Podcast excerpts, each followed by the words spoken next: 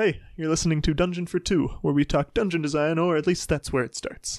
I'm Dalton, your dungeon doctor, or DMMD for short. Joining me this week is a very special guest to finish off our dungeon, Chris. How's it going, Chris? Going well. Awesome. Mm, well, Same as always. I don't know if our our viewers are aware, but the the, the flow of time is convoluted in in these recording sessions, and sometimes it's you know two weeks between sessions, but not this time.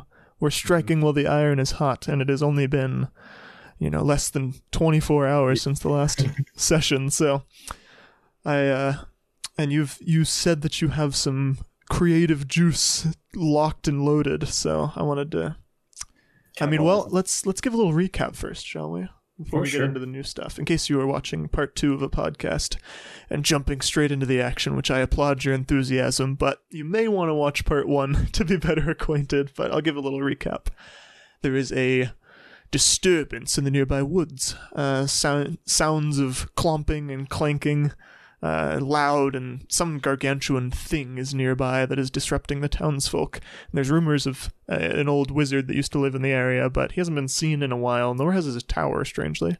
And then players go looking and encounter that very tower, which is motile and controlled by something that doesn't quite have a handle of it. So it is rampaging around the woods and doing a significant amount of, or disrupting a significant amount of the surroundings. And to stop this thing, players will have to find their way inside, which can take many forms, but from what we've detailed so far, the first floor is a guest uh, arrival area with some nice armored servants right as you walk inside that take up a sort of duo fighting style, one at the front, one at the back. I think you had a name for those. Do you want to throw that in?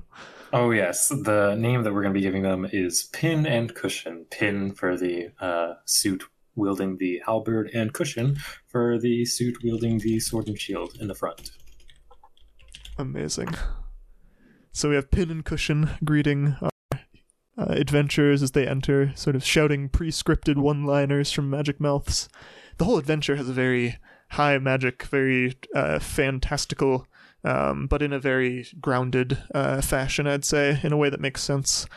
And the whole rest of this area, we've detailed a sitting room, a dining room, a bathroom, a balcony, and finally a library, where we had a puzzle to get to the upper areas of the tower if solved one way, which is stating the name of the construct, the first construct created by the wizard who originally built this tower, a dwarf whose name has been left, I think, undecided as of yet. Eh, I, I liked your idea uh, that you previously discussed. Uh, the what, what did you what did you say? oh god. Uh, I think it was corn? Oh oh oh oh. Was that it? Is that what you were thinking of? No, no, I'm, I'm saying for the wizard's name. I know the the, Ah, the, the I'm yes, getting to the other name, but we still haven't thought of the wizard name, so we, we, we can think of that later. But whoever this wizard is, he treats his constructs more like his family than anything else in sort of a uh, over the top way. But at the very least, getting to the next floor of his tower will require a bit of uh, puzzling that out. You can see hints of it all throughout the rooms with various portraits of him. Uh, Sort of standing in a very odd, familial like manner with his constructs. And the first he ever built, uh, designation K2O, will be the password to the second floor. But if you speak the more common familial name of this construct, Kato, then you get to access the private sanctum or little private uh, hangout slash library of this wizard, which I assume we will start by detailing the two areas above this. So, to that end, I think we can get going on the upper layers of this area, which I cannot wait for. So, I say anything else. Do you have anything that you wanted to add to this first, um, this first area, the first floor? Not that I can think of. As a recap, there's the main hallway with the knights, and then there, the second room is. Uh, remind me what that one was. The second, room, so we have this main hallway that stretches almost the entire length. We have off to the left a sitting room with a infinite, uh, or near Right. infinite scrolling wheel of hard liquor, And, and dining room, dining room uh, with uh, some constructs in the ceiling that cook the food. and then a sort of semi-public uh, library. I mean, you know, Mhm. uh, Yeah, library and off to the right. right that takes up most of that portion of the tower has a lot of And, mundane sorry. literature. No, no, no. Yes. You, you can jump in at any time. But uh, and then uh, fifth room is bathroom, of course, Mm-hmm. the the loo, and then six is stairs. So cool. Yep. Yep. Then yeah, or I'm- six is I'm- balcony, and then Oh, the- yes. Stairs would just be going up to the next area. And I don't think we have to keep the same structure as the first one at all when we're doing this. So if you'd uh, if you have any ideas for the layout, because the first floor was like you know a grand entrance hall with multiple branching off paths to the sides, Mhm. but there's no reason we have to for the rest of these areas. Could we add like? Could we make the um the rear balcony sort of a, a protrude a little more? You know, like um. Oh So yeah, that- certainly. hmm uh, so it looks more like a balcony. yeah, you know what I mean. You know Oh, what I yeah. what I mean. But Yeah. yeah, yeah, I'll add a little protrusion onto there. yes. That's a little better. Ooh, could we do it? Could we do a little circle maybe? A little Or, circle. no, wait, that's gonna make it too. Con- no, that's gonna be a. I'll do a little protrusion. That'll be too hard to render. Some circlies would be yeah, a, li- a little little beyond my my uh rendering capability, Oh, yeah, but did not think about that. I'll certainly put a little a little balcony on here. Let me see. You just leave it as is. That's that's perfect and dandy. It'll, it'll function on its own, I think. Nonsense. Now you've got I've- the idea in my head. There we go. Little was good. geometric. All right. you can't just give me an idea like that and not expect me to run with it. You're right. You're right. Um. So as far as the stairs go, oh, and the stairs to lead to these different areas have the idea of doing sort of a, um, a thing where if you say one password, the stairs reveal, you know, circling counterclockwise maybe to get to this upper area, and if you say the other password, they flip flop and circle cl- clockwise to exit at the south instead of the north uh, part of the door and access an entirely different area. So, um, first of all, I got to make sure the stairs line up between these two, um, between these two areas. So, let me make sure I have my geometry right here, real quick. I think I do, but I could always mess it up. There's always a way. Bugs find a way. they do, yes. Oh, I didn't draw the whole wall. All right. Fun. Dungeon Scrawl really do be weird sometimes. It do be like that. Okay. That is. Uh, it, that lines up technically. Cool. Yeah. Because it's getting smaller as we go up. All right. So on this second area, I want to. Well, before anything else, I wanted to say, do you have any uh, ideas that you want to be included? Just so we have a base to jump off of for the rest of this thing.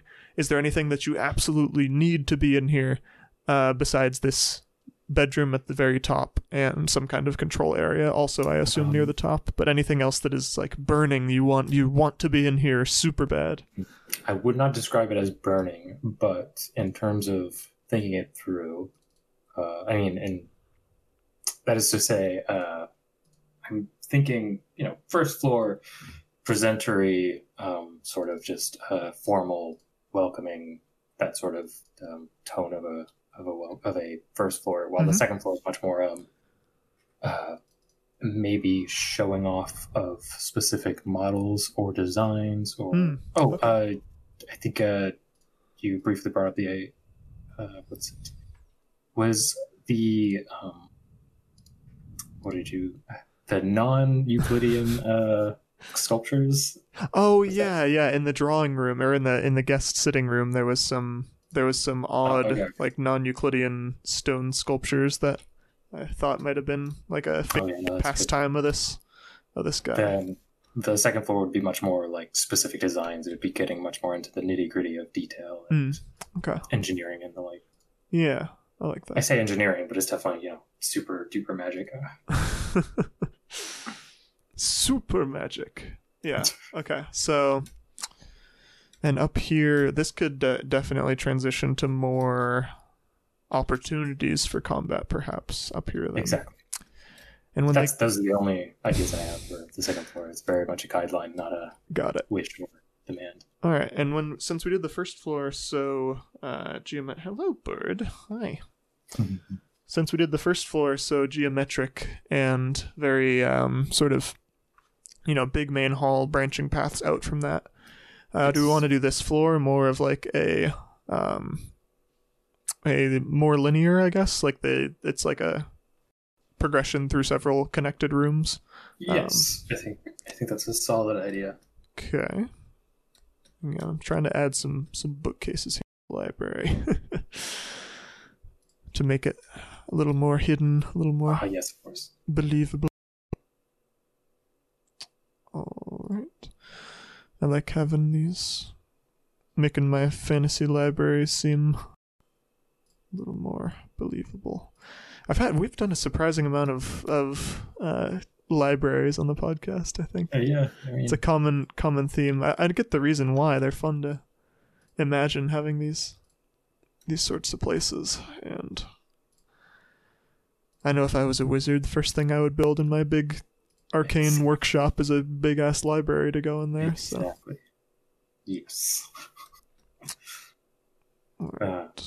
Mm, sorry, I'm, I'm stalling for time. oh no, I was just thinking. Uh, I was just thinking of what's it called. I recently got the Strongholds and Followers uh, textbook from Matt Colville's MCDM Productions, and it's it's a it's a five E supplement, but it's it's very good if you want um, inspiration for um, giving your players opportunity to create like foundational structures that they can return to, and it's it's very much Oh, one of their okay, so- strongholds is That's the wizard interesting. tower so that you can you know you can you can pick up a wizard's tower it gives Yeah. you like guidelines for designing a wizard's tower both as a dm and as a player so that you can you know hire Huh. somebody to build one or what Okay. kind of accoutrement or bonuses you might get from such a Yeah, structure and I like it's that. very interesting It's That very is fun. really interesting. I like the idea of having of having your own wizard tower that you build with your uh, as you go about your adventures. I always like the idea of doing a campaign where there's well in in virtually all my campaigns there's some kind of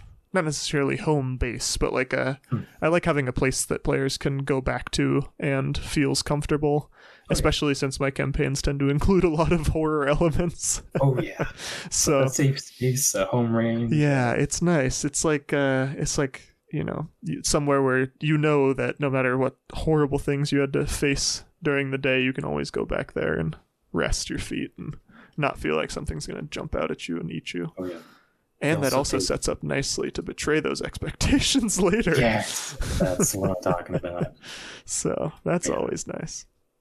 All right. Um But I meant to say that like the the wizard's tower is basically mostly library, and you just use it to design spells and do all that sort of stuff. Oh, okay. things. It's really interesting. But anyways, Well, for the design of this place, when we initially pop out onto the second floor, what's the first thing players see? um, hmm. Just looking at it visually, I'm just imagining a big sort of like a just a circular. I don't know how well a spiral. The entire floor is just a big spiral. That's what I'm with a thinking. bunch of um, what's it called? Uh, um, you know, designs and Yeah, yeah, it's showing off all the all the cool wizardy shit that he's made. exactly. Sounds good. I assume it would need like dividers here and there, just so that uh, Yeah, yeah, we'll put some. We might have like a double layer spiral where they get almost all the way around it, and then they go back and loop the other way and get to a another staircase that's in the middle this time. yes. Oh, come here, bird. But I don't want to like. Ooh, Ooh. I'm trying. I'm trying to think. What? Sorry, I got I got a bunch of ideas. Just You're like good. No, no, no, plan, Thinking like you know, what if you threw a big old chandelier in the middle of, Mm. the, of the room, so you end up with like. uh But there's like, uh, like the the central uh, middle part is kind of depressed, so you can kind of get up to the chandelier if you really wanted to. But it's like a massive chandelier, like a like a tw- twenty or so this 40 this whole area is like, uh, not it's not just chandelier, but it's overcast by a Yeah. chandelier. Okay. So the walls don't go all the way to the ceiling then, and you can always see this big chandelier. Yes, Uh, Interesting. I was also thinking, uh, I'm- I'm, I'm always partial to that horror trope of like bulletproof glass barely preventing the the big the big bad from getting in and getting through and getting to you. Oh yeah, the the scene Yeah. where the thing is on the other side of this barrier Yes. and you can see each other but you can't get to each other. Yes. Absolutely. Okay. How about then we have Ooh, we might have a cool a cool moment then where uh in the center of this like we have this outer spiral area, right? Mhm. Maybe then the upper level of the this center uh thing here that's not part of the outer spiral perhaps then uh opens up into the third level of the tower Yes. and uh like whatever thing is up there i assume this third level is is where the the pilot of this whole construct is is Yes. chilling uh they might have um they might be able to see players as they progress through this second area here and maybe when they enter the middle part they cut the chandelier or something send it crashing Yes. down on them oh, that'd be interesting.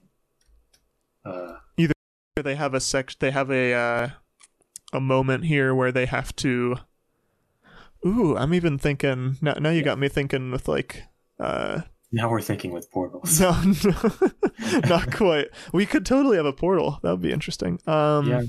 I was like, because we have the the whole that that that brandy um or the the the liquor drawer or liquor cabinet uh where it's like in a sort of semi infinite, but yeah like the the magic there isn't quite the same. But anyways, what you were saying. no i was gonna, i was just gonna go with a simpler like uh chandelier goes up and down players have to somehow use it to Mm. ascend to the third floor That's way better. Yes. um but we can we can we could incorporate something there where like oh there could be a there's something here with portals and this big chandelier centerpiece that a chandelier that doubles as, as an elevator. that's what i'm saying yeah that that's that's what i'm at but I'm, i feel like we could also incorporate your your portal idea and have something really unique Oh, Uh, portal idea was barely an idea. That's just a that's just a, that's a brainstorm. That's fine. I like it though. That's the thing. Um yeah. I even think like cuz I, I think this this chandelier in the middle that goes up and down, you have um well first of all, why would it go up and down? Um it would have to be you know, the normal way of getting up to the top layer of this tower, I would assume, or Mhm. it's not and it's just being used as a weapon against players. Um, which I don't know which which one I like more. I think I like having it be used as a means of transport normally is Mhm. more interesting, but also maybe makes less sense because why would a wizard build such an odd means of transport? But I don't know.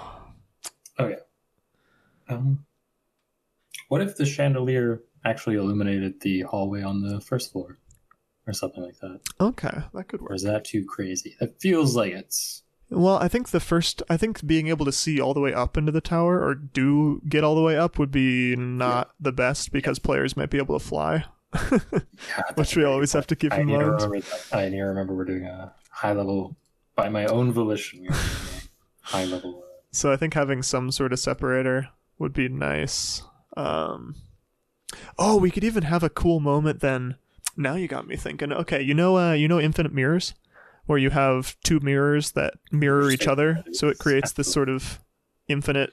Uh, it look the illusion of infinity. yes, I know exactly what you mean. So I'm thinking that we mess with players by having it look like they can just go some some kind of thing to mess with them like that. I feel like that's a very transmutation wizard trick to pull on people is to I mess with their sense of, into illusion magic, but that's that's true. That's, true. in a good way, but in a good sort of way.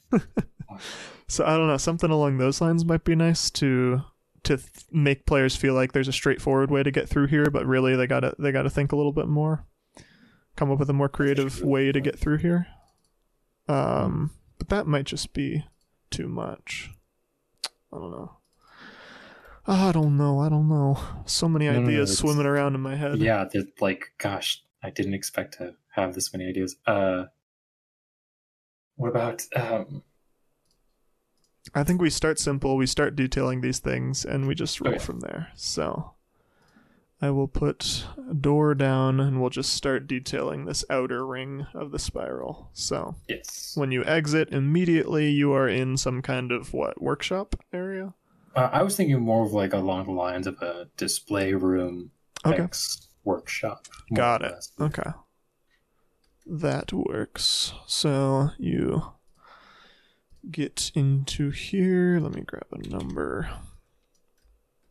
You immediately are in the workshop of this wizard. And in the What was that?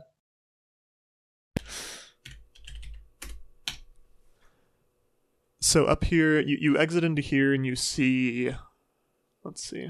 Um, or not workshop but rather display. Um, I mean, it's a bit of both. yeah. I, I imagine I've, uh, I I kind of want to pull up images for um, what's it called? Uh, Dishonored two because I'm I'm heavily inspired.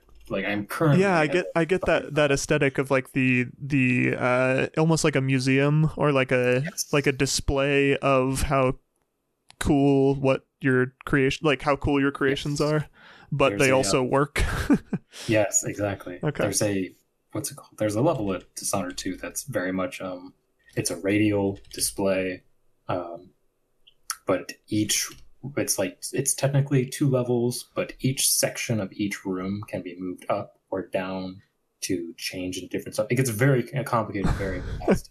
so I don't think we should i was gonna exactly say yeah the the whole 3d manipulation of stuff like Oh, that yeah. quickly gets complicated when you're doing 2d maps trust me i remember Oh, yeah. from the freaking uh the puzzling prefecture episodes boy was that uh hard to hard to map out that cube shaped dungeon with all the walls Okay. had their own gravity if you remember that one Oof. but I think something something interesting like that. I also like the idea of having this hall be um like more spooky, I guess, in having Hmm. it be like the lighting is like flickering or something and like only some of these constructs work and you can't tell which ones they are until it's like and you you like have to constantly worry which ones are going to come to life.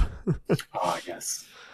I love that idea of that. That's always been terrifying in haunted houses when they have you know those halls where it's like a bunch of masks hung behind you know thinly veiled sheets, and you never know which ones are actors with the mask on and which ones are just hanging there. Yes. So something like that where there's just like it's just like flanked by constructs, you know, like twenty of them, and you know, there's only a couple that are active, but the couple that are active are you know uh, not happy that you're here. Oh yeah. Um, Intruder alert type scenario. Exactly. Um, or maybe we even have it where as players get like halfway through here, um the thing that's piloting this finally notices them and like Hmm. activates the the rest of the defenses of this place. Yes. Yes. Yes. Yes. And they see Oh, we might even have like an overwhelming moment where they have to run and like, you know, get away from 20 or something of these constructs that all come to life Yes. and start chasing them through this spiral hallway. Yes. Yes. Yes. and now you got now you got me thinking that this Yeah. spiral hallway could be um could have that same or not same but could have some sort of uh thing where it's it's longer than it seems where as they continue to spiral around it goes for way longer than it seems like it Yes. should Yes. Of course. and finally Absolutely. like they, and they where is they that where the run from these creatures huh and that's where the mirror trick could come in in some sort of way. Not Yeah. sure, but as you were saying, yes. Mm. that- that- Oh yeah, Pretty- totally. Oh yeah, Yeah. it could be something where when they reach the they suddenly reach the end of this seemingly uh, endless hallway and it looks like they're trapped with no way out and then they somehow get out. We'll detail that, but yeah, I feel like we're biting off a little more than we could chew right now. Yes, let's let's go step by step. God. You got me you got me thinking big picture Yeah. a lot. That's good, but I got to figure out how this shit works before we can put it in the dungeon. Yeah. All right. Um. So, constructs flank uh, players on both sides, and the lights are initially off. Um. Nothing moves, and all is still. All right. Suddenly, hmm? Do you want to put a little like as we're making this? Should we put a little more effort into atmosphere? Because I feel like we're not building that enough. sure. But at the same time, I don't want to Absolutely. sacrifice the mechanical nature of. No, we can we can go into more atmosphere. I tend to I tend to atmosphere it up when I do the final version, but I Yeah, would I what I- appreciate I appreciate the uh the assistance if you want to do some more atmosphere here. I so usually rely entirely on uh, improvised uh, flavoring. Uh-huh. can, be, that can be some of the. For me, that's that's fun. no, but, I, I do I do like providing some atmosphere because when you're reading through a dungeon, I don't I don't ever want my dungeons to read like those uh, ones you'll find in like Yawning Portal where it's just like room 54. There is a creature in the north hall. To the left, there is a pile of rocks. Like I just I, it makes me want to slam my head against the table and be like, "Ah!" say like Exactly. as you walk into the room, you know the the thin fog hanging from the ground seems unnaturally cold, creaking. and you hear yeah you hear a distant creaking from uh like around the bend, but you cannot see down the hall due to the lack of natural light, you know something like that. But Yes. all right, so what atmosphere do you want to drip this thing with? Oh man, I, I don't even know. I was thinking like st- like I, at the very beginning of the the the the the, ah, the castle or the Mhm. the keep, like just uh, the the how the the wood is worn in the first hall. How some of the paintings are like Mm. um, some are droopy, some are are you know uh, Okay, so making this seem like it's been abandoned for a while. yeah it's- or maybe not yeah I guess abandoned. Oh, we could even have it where clearly there was some uh, there's been some effort to magically maintain these paintings in the wall and stuff, but some of it's starting to Mm. fail, and there's sections Yes. where it's like peeling off, and other sections are pristine. There's like a Roomba just kind of floating around. Uh, there's an enchanted duster that's like stuck in one spot and has like worn Yeah. a groove in the wall from dusting it That's so really long. good. That's actually I really like that. That's, that, that's good. Uh, uh, but yeah, stuff like that. Just a, a stuck duster is just just like a little struggling, just shaking around in a corner. Mm, oh, it should be stuck in one of the uh, the shelves in the library, like just kind Mm. of Oh yeah, stuck in one of them between some books. yeah, an enchanted duster uh, continuously uh, brushes one of the. Oh, this should not be in the main hall. This is in the library. Oops. But yeah, I love that. I, I like little details like that. I like to I, I like to sprinkle them in as well. So, um, so when you walk into this upper area, then what's sort of the uh, little atmospheric detail do you want to throw in here? So I would imagine the stairs are like ah, the stairs should be like ornate and intricate and nice, right? Because they're like Oh, sure, yeah. It's a They're like transmute. he's a transmuter. I would assume he's got some fancy Yes. stairs. yes. Oh, there's actually I've, I've seen so many like interesting designs for wood carved, um, um, just like uh, the handrails and everything. Yeah, yeah. There, but that's that's that's ridiculous detail. Anyways, we could have uh, it follow we could have it follow the same sort of uh odd like sort of uh, abstract shape uh like that sort of sculpt finely sculpted Yes. but in like a kind of weird full of holes sort of trypophobia-esque Ooh, that's good. That's that. Yeah, that's really good. I like the tr- uh, addition of any addition of trypophobia is obviously a win. um, but uh, what was I going to say? I'm imagining a lot of dark woods. Like this is Mhm. much more like dark oak and oh yeah or, uh, maybe a little bit of redwood here and there. Who Mhm. knows? dark oak of the banisters with uh lines of of uh red cedar forming a network of small irregular holes that seem to uh yawn feel like D and D is going to be the reason I learn about more about um, like tiny itsy bitsy things like you know woods. types of wood and stuff. I know I've already like I, I know way more about random details like especially about ships. I have learned so much about sailing because of goddamn D&D. Like my players always want to go on boats. They always want to go on t- ocean adventures, sing in sea shanties. So I have learned I've you know, I've got like yeah. The shanties on lock. I've got the boat terminology. All different, all that stuff is just. I, I'll never use it in real life. Obviously, I don't even like boats. I get seasick. I don't like You're in a landlocked state. yeah, I live in Arizona. Like it's the furthest from an ocean. Well, it's not, but it, it seems like the furthest from an ocean you could possibly get, and yet here I am with a bunch of boat terms that I'm never gonna use. the But- the like the amount of knowledge you have to retain or not you don't you don't have to No, this is but- above and beyond and you can always look it up and or make it up but like my parents are engineers Okay. so i like i've calculated the water pressure of a door that's filled with water on the other side that's Nice. like an entire staircase that's just Mhm. filled with water It's just like so how can get an fast would the water flow down the hall after you open this door? If there's you know. how far would it push a Uh-huh. 95 pound uh, elf or Mm. 85 pound elf and you know like how far would he go if he Yeah. were to build this I feel like the more it's like the curse of knowledge, you know, where you yeah that's common in a lot of things where you know almost too much about something where minor inconsistencies that shouldn't annoy you like suddenly you're like wait a minute that much water couldn't possibly un you know like knock me Yeah. off of my feet. That's ridiculous. It's only four feet. Like that's why i'm worried about playing as a player because i'm going to be like well, i don't know if that would work. Like oh actually I, I think i'd maintain my footing dm especially as an engineer as well. So it's like it's a it's an engi- engineer doing dungeons and dragons for engineers is just chef's kiss. But like gosh it's so good that's my me mom- with that's oh yeah go on. my mom we were in the uh we were running the stranger things Mhm. uh, module and we were in the underdark or not not the underdark the um the stranger things version of the, the dark place the uh, the upside down. Yeah. and my mom was asking like yeah we have a dark vision but where like we have to use some sort of light. Where is it coming from? So i just like made up that like you know it's just sort of like an innate um instead of re- instead of remembering and realizing that it's just fucking it's magical. I was gonna say. It doesn't matter. Yeah. It's fantasy. I, I, I could say because uh, any bogus stuff i want to come up with but yeah, Yeah. it's, it's great.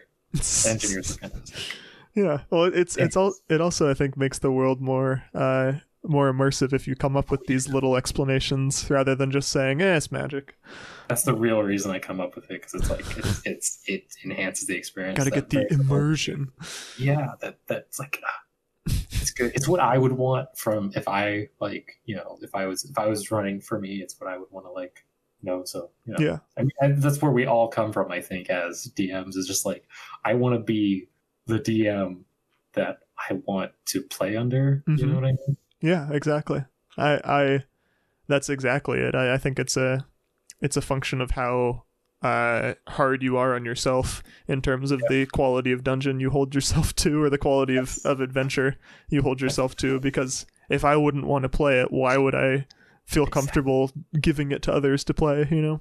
Mhm. So That's a it's literally Matt Mercer's origin story. Is somebody played his? Uh, I think I probably said it last time because it's just I don't like think a, you did, no. It's just a fantastic like little like fun fact. Okay. the reason he dungeon mastered is because somebody his first dungeon master was just god awful just the worst like terrible in every way the worst dungeon master imaginable so he was like just you know Yeah. i could do a better job I could do this better.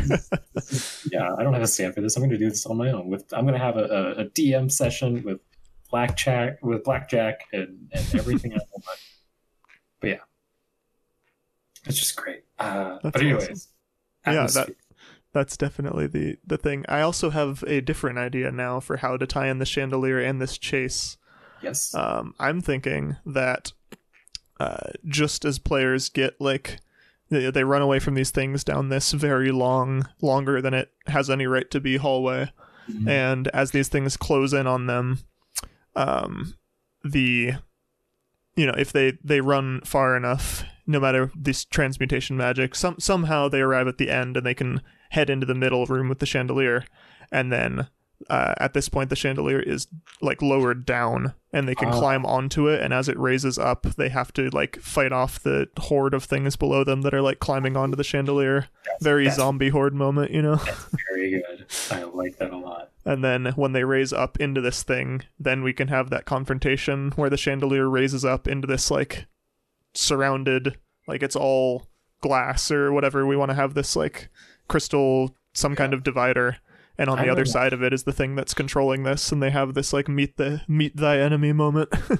Yes, I'm honestly, I'm imagining. The more we talk about this, I'm imagining more and more just like uh, crystal glass walls and floors and ceilings and stuff, where it's just like okay like like with the the uh, the kitchen and the dining room in Mm. the. Oh yeah with the the things that you can see through okay yeah, we could just see straight up in, into the chef's uh, kitchen and all that sort of stuff. Uh-huh. And then, I don't know else. Interesting. They see the the one I like the aesthetic of that, but the one problem I have is that at that point players could be like, I look up, what do I see? And you just have to describe the entire dungeon at oh, I don't get no going overboard. But I think in this area specifically, maybe having the walls, the center walls clear, um, so that they can see that chandelier the whole time they're running and they're constantly looking for a way in would be very uh it would build the tension nicely Yes, yes. because they're yes. constantly like let us in Let me in. yeah Let me in. Yeah, I think that would be good. Okay, so suddenly, um, the construct. Well, first of all, let's bu- build the atmosphere when the constructs are not active. So they open the so- door. It's just silent. They just see like, or is it silent? Is there a noise? I would imagine there's a whirring, but like they can't Okay. like without a high perception check, they wouldn't be able to like really place it. Yeah, And it's just sort of you know got it. So distant whirring. like clockwork type. Yeah, yeah, like mechanisms ticking and uh, like when you walk into an empty house and you just hear the little tick, Yes. and it's kind of just like unnerving because you know something's happening some kind of mechanism is on but it hasn't done anything yet it's a very Uh, bougie thing but the fear of fear is often more effective than the fearful thing itself Yes. Oh my god. Yeah. Uh, I would imagine that there would be a like a. I feel like this was where this is where the the nice, perfect designed, intricate carpet uh, would come into play. oh we Um, could have an infinite carpet yeah. Actually, you know, we should. I shouldn't even like.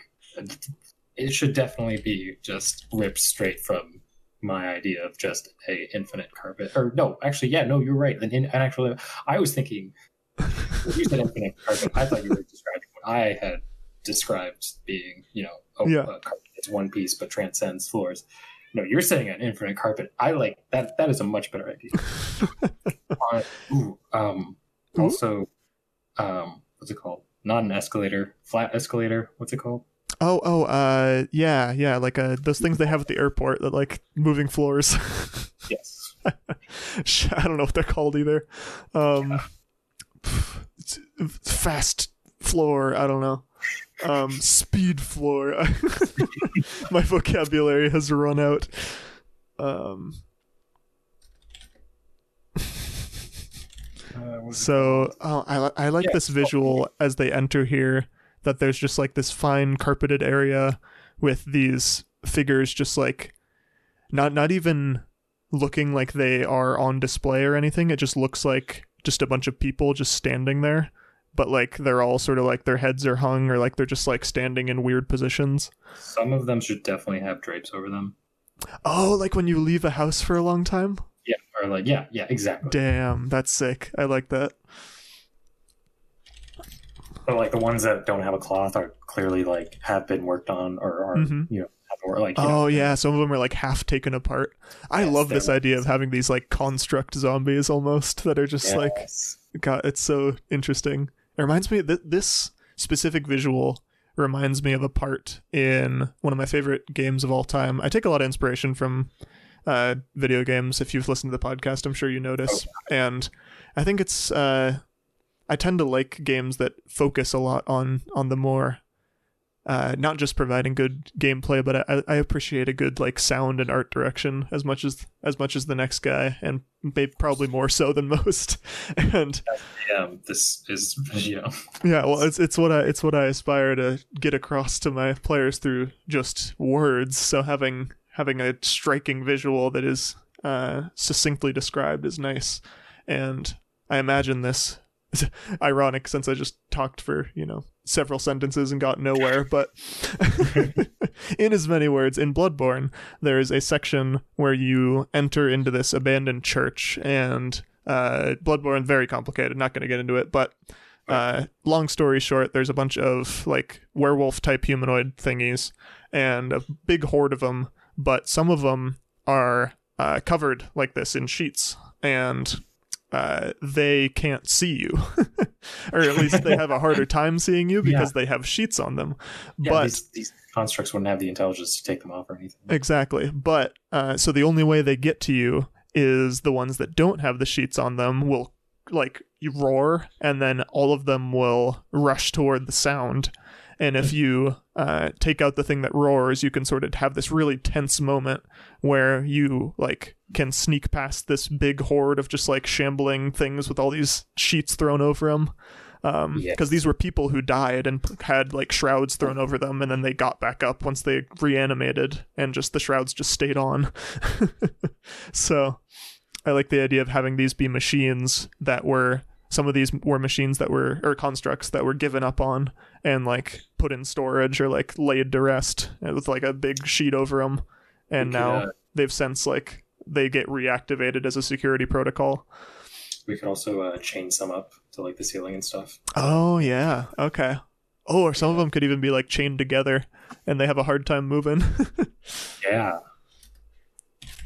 Like uh, a some yeah so some wrapped in um sheets uh much like furniture uh at a house long abandoned. Some are uh clearly dysfunctional. And even what like tied together bound together? Mm-hmm. um,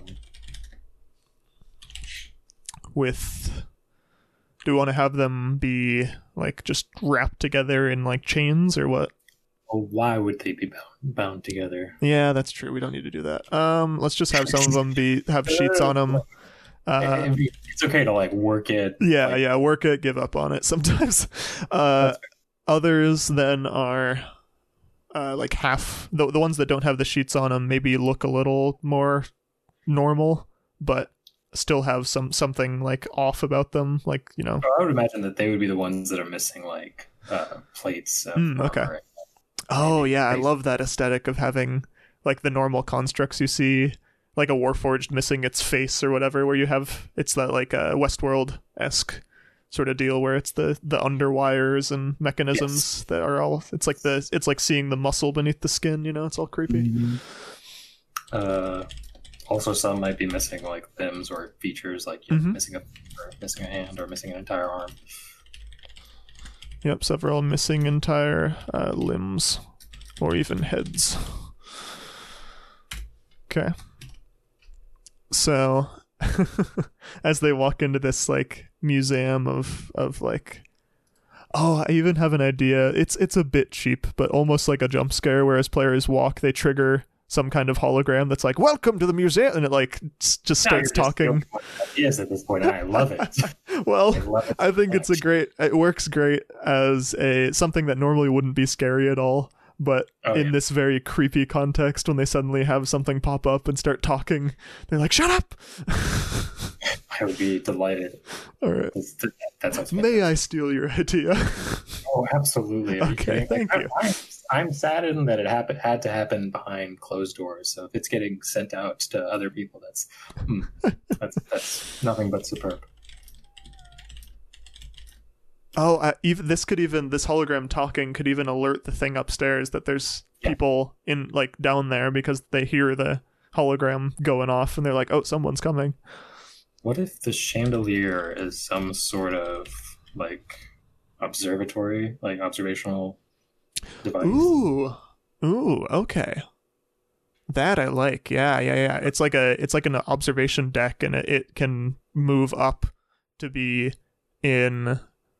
Oh, that's interesting. Okay. Or it's like connected to it, like there are uh, wires and stuff, or it's something connected, like through the chain or like something that like the players could potentially disable if they wanted to or Mhm. they try. Um, Yeah, it leads up to the the upper level, which has like an observe, or even towards the bedroom where there's. I assume there's some sort of like observatory. It's a wizard tower. It's got to have some sort of stargazing apparatus.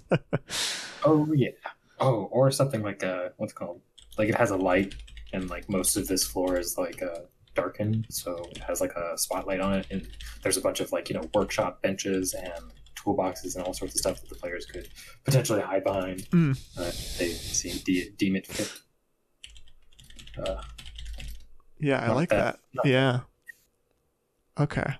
I, I found that it's a mixed bag of whether or not players will take the stealthy approach. Like, Yeah, yeah. Sometimes stealth is just seems like it doesn't exist in some Yeah. s- sessions, but other times players will be like, "I try to hide in the room with no cover," and you're like, "Mm, "How?" like I crouch. Like that doesn't work. you're playing D and D. uh, Um, okay.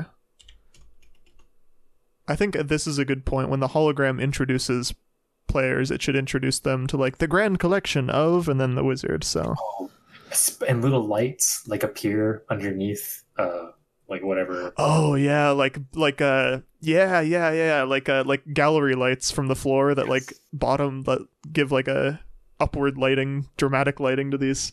Like this hologram sort of like moves uh, radially and is like talking about each of the uh, robots and all that sort of stuff. Oh. And it sort of fades out, and then it has like another uh, trigger later on that will turn on another hologram, and so on and so forth. I like the idea that as they walk down the hall.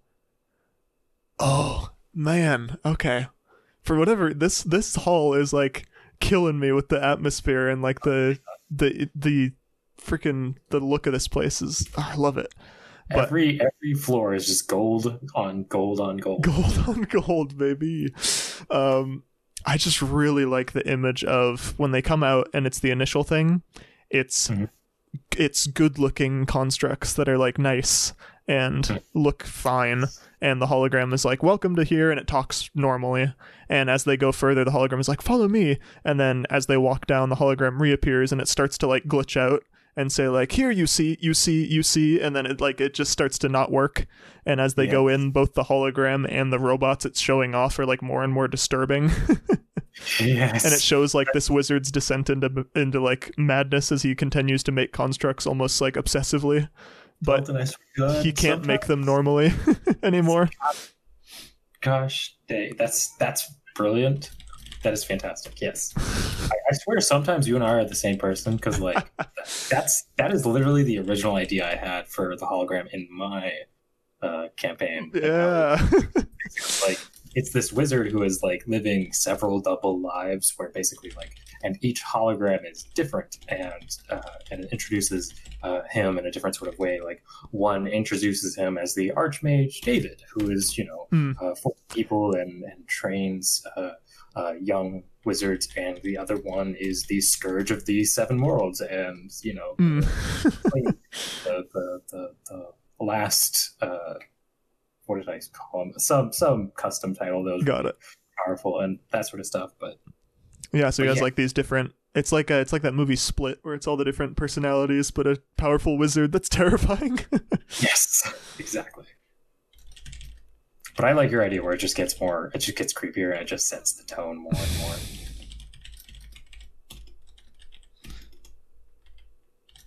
Yeah, I like that. Okay, and I'll, I'll introduce. I'll, I'll you know detail the exact words of the hologram and stuff. But I think now just that that general gist of everything degrading as you walk down this hall, and it eventually is just this endless just sprint away from these constructs that are you know activating and just shambling after you in this skittering horde of gears and like exposed uh, metal and wood and whatnot. That's a that's that's a keeper. Yes. All right, we have to detail how they get out of this though. So the whole time their left wall is or the left the left hand wall is this crystal or not crystal. Uh, what do you want to do? Clear Glass glass of some kind. I think like a rein- magically reinforced glass would be cool. yes, Okay. absolutely. So you see this magically reinforced glass. Oh, maybe that's how we do it. If they make it far enough down this hall, uh, the sort of magic the abjuration that keeps the glass like indestructible just like Mhm. everything else in the hall degrades to enough to a far enough degree where they can break it and go through Yes. that could work Yeah. okay so as players um around the hall um it extends much longer than anticipated Oh, and I'll, I'll throw in. Uh, I'm just thinking of so many little environmental details as this whole place degrades more and more.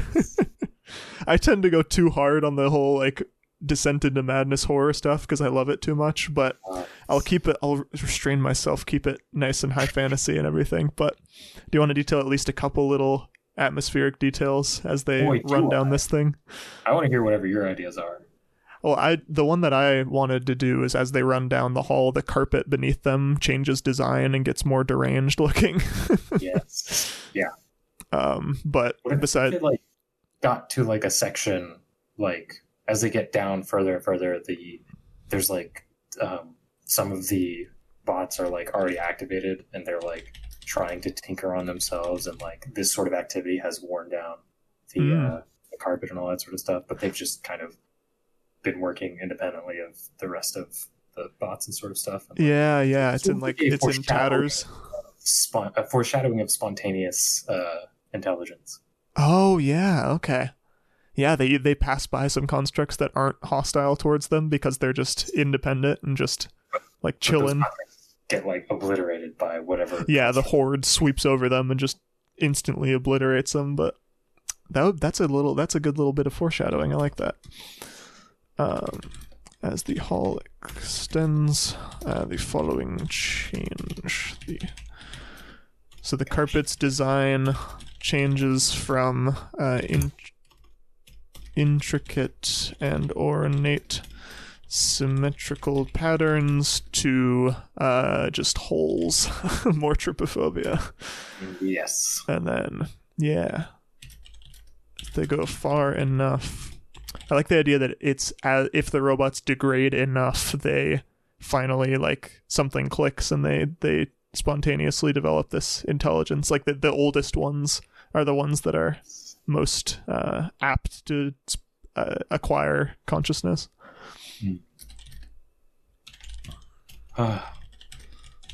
it's just all coming together, man. Uh, and that that we could even clue players in on what to do by when the horde starts to sweep over these these passive ones uh, it flings them into the glass and cracks it so they can tell that this glass is breakable yes. i was trying to I- think I- of some way to clue players into that You scared the players enough. I'm sure they're just going to try it. yeah just get me out of here Yeah. yeah nice i like i like the sudden tone shift in this place as they go up into the well not i think foreshadowing it nicely on the first floor with sort of the semi-degraded um Like floorboards. floorboards and the walls and some of the paintings are like all in tatters and stuff but and having that feather duster just like rubbing a hole in one of the bookcases just something's off. And then you get up here and it just all clicks and you're like oh shit. We could do a bunch of uh, false alarms with like other, you know, feather duster like um, magical stuff where it's, you know, um, yeah You know, because the whole first floor and there's no combat besides pin and cushion so Yeah. they're constantly expecting something and they're like what is it uh. yeah, and then they turn the corner and it's just a little feather duster. oh yeah they, they hear something in the library just going like and they walk in and they're like huh and then it's a you know it's a duster Or it's a uh, it's a it's a chalkboard and there's like some chalk pieces that are just like drawing lines, like that hundreds of little lines, Mm. Oh Or- yeah, and a little like you know uh, eraser that's you know erases just follows him everywhere and erases everything. that would be awesome if they left. Yeah, yeah. The wizard left chalk to like draw up whatever he's he's thinking, and an Mhm. eraser to like leave room for the chalk. And since he went mad and died, like the thing is just drawing like incomprehensible patterns, and the eraser's just erasing all of it constantly. Yes. Where do we want that to be? I like that idea a lot. I think that should be on this. No, well, I, I want it to be on this floor, but it will also make sense in the library, and there's not Yeah. that much. In his maybe in his custom study, in his like private study, which we haven't detailed yet. yeah, no, that could be in there because that, that Or hmm, what, what if it's in the uh, the little lounge area that's sort of like a uh, Oh yeah, yeah. The uh, casual meeting type the sitting place? room. Yeah. Yes. Okay. Yeah, that's a good spooky thing to put in here. Okay. Um a chalkboard off to the side um has a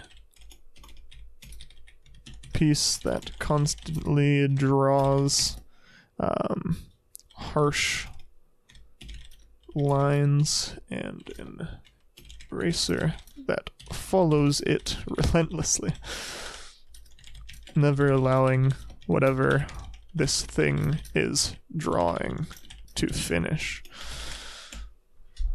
Nice. Okay. And then I think it's it would be great if they're running down this endless endless air quotes hallway and Mm. then suddenly there's an end and they they got to get out somehow.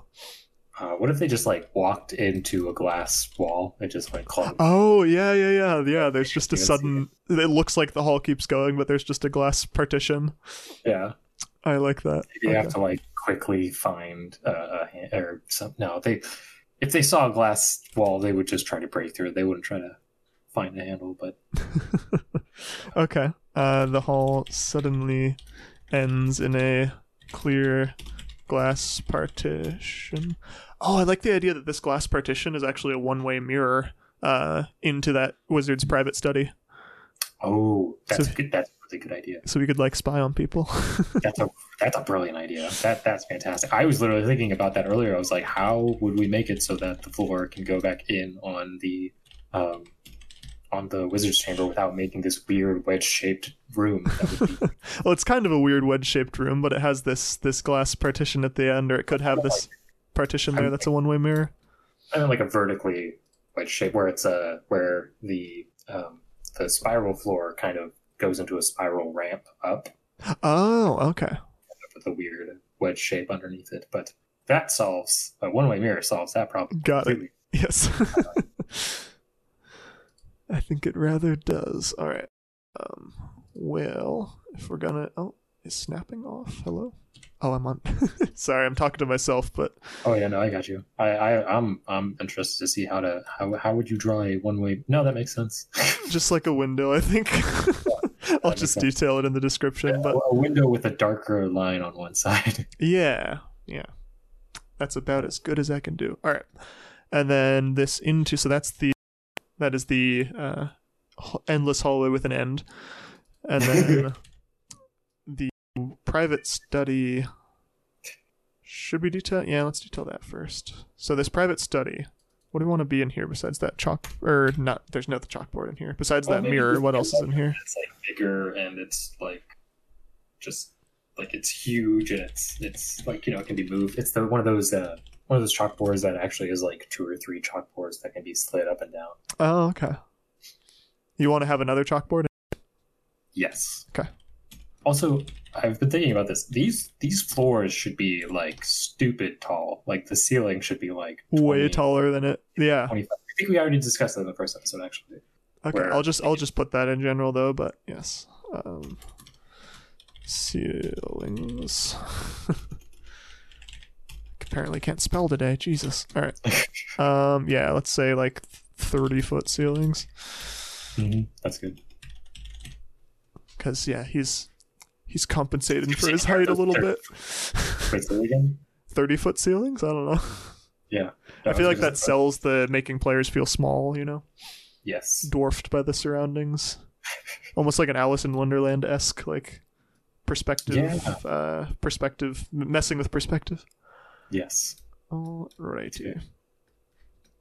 So, in the private study, besides this big vertical Mhm. chalkboard, what else do we have? be, he would have his desk. Mm-hmm. tunnel. So I assume here would be a good place to put some nice loot. Because Yeah, if, they what I- find this place, it's it's gotta be. It's it. Yeah, I feel like be it's fair to reward them.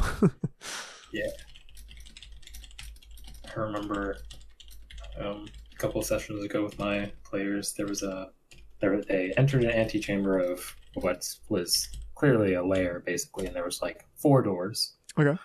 Um, one of them, two of them were clearly like, or one of them was like unused, or one of them was like partially used. Another one was clearly used very frequently, and then the fourth one was behind a steel ladder. Guess which one they chose? the one behind the steel ladder, because clearly there is loot behind there. And Oh, guess yeah. what was there? There was no loot. It was just supposed to be uh, a, a way of backtracking and on itself. That was supposed to be the end of the lair where they would end up, so they Oh, could just okay. you know, get their way through. They would And just brute force their way in. So they just brute force their way in, That's great. I that's it. great. Yeah, when that happens, you just gotta roll with it and be like, it opens. All right, cool. I, I, I narrated a very triumphant shattering of hinges as they made it through. um, like it's just Does it sound hollow when I tap on it? Well, yeah, but uh, it's really funny because on the other side of that door was the stairwell that was filled with water. However, that part wasn't filled with water, but they could see it. They Mm. could see how much water was in the bottom. And then later on, they ended up at the bottom of the stairwell. They knew roughly where the stairwell was, and they still smashed their way into the stairwell. And they got, you know, pummeled with water. But anyways, I digress.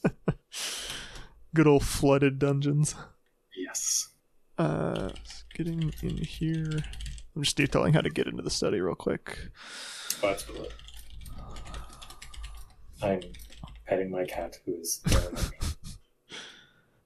Um, so what item is in here for them to receive? What's a That's good? question. Oh, I'm thinking some sort of crown that lets you uh, control lesser golems, Okay, interesting. but like you know, un- non-sentient uh, golems. Are, Yeah, I mean, yeah, like a crown of construct, like dominance or something. I have there. That is a thing, I think, unless I just made that up. Remember. Yeah. I think that's a that's a great idea. So, would you have to like touch any whatever construct you want to control, and it's like a save, and then they are dominated by you momentarily? I would assume yeah, something like that, but I'm, I'm not quite sure. Um, I like the idea that this thing, uh, if you put it on, it like it's like a Belashyrra's crown from Eberron, where it like burrows into your brain and like jacks directly into your into your brain. You know, oh man, it like gives you Wi-Fi. that would be good. Uh, man, so it's it's a it's, no, that should be like a quiet thing. That should be like they attune to it. I feel like it's got to be like it's got to be cursed in a little in some little way. You know. It's like a point of psychic damage, and then like if they ever get Mm. hit in the head, it doesn't come off. But if they get hit in the head hard enough, it like pulls its way out of. It. Oh God, yeah. Oh, dear Lord. Uh, yeah, I like the idea of they when they attune to it, you just say like, "You take one psychic damage," and they're like, "From what?" Just a little, just a little. and if they investigate, they can see like little itty bitty like uh, tendrils going into their ears or something. You know, worming their Oh. way into the brain. That'd be interesting. Okay, so uh, touching a construct. Uh, how how powerful do you want this thing to be? Because a construct lacking, you know, free will. they're level ten, I'm thinking very rare. So, Yeah, but I mean, like as a basis, not as a as a mechanic. I know you're asking mechanical. Uh, I'm thinking. How powerful do you want this to be? Pretty rare. yeah, Uh, yeah. I'll answer your question with a slightly related question. Um, maybe Um, something to do with their like uh, CR relating to their player level, something like that. I think um, there should be a certain threshold where they don't have to touch the construct, like um, Yeah, or maybe I almost like the idea that they they don't have to touch it at all. They just like take control over it from a distance. You know. Yeah, puppetry. Um, Yeah. Okay. So range of say what 30, 60 feet. Yeah. Thirty What- feet. What if it's an AOE? What if it's a cone? Ooh, okay. Cone of 30 feet. Uh, wisdom save to dominate any constructs uh, nearby that lack free will. Uh, ooh, how about we balance it so that the more powerful the construct, the less time you control it, or like Oh, the yes. you know, so like uh, the uh, size dependent or like? uh, I'm thinking, like- well, a lot of constructs it is size dependent how powerful they are, but Yeah. I'm thinking like um, my mind goes to, you know, I, I think it's a lame way to balance it because there's a lot of problems with CR, but I, I go to CR and saying like the more powerful ones you might only get like one round of control versus the lesser ones you can control them for like a week. in a in my campaign, I would definitely be like I would definitely chalk it up to you know the arcane energy flowing through these these uh, constructs is is too great to be controlled for uh, Exactly. Yeah. The sheer the sheer amount of of uh, arcane yeah magic suffusing these these beings makes them ridiculously hard to puppet. Um, but the more simple constructs that have a single-minded purpose are easily would have a their strings are easily pulled. Yes.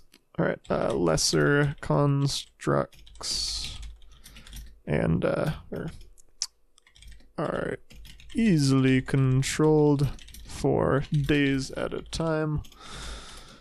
More powerful beings are hard to control for more than a couple of seconds. All right, that's a cool little reward, I think.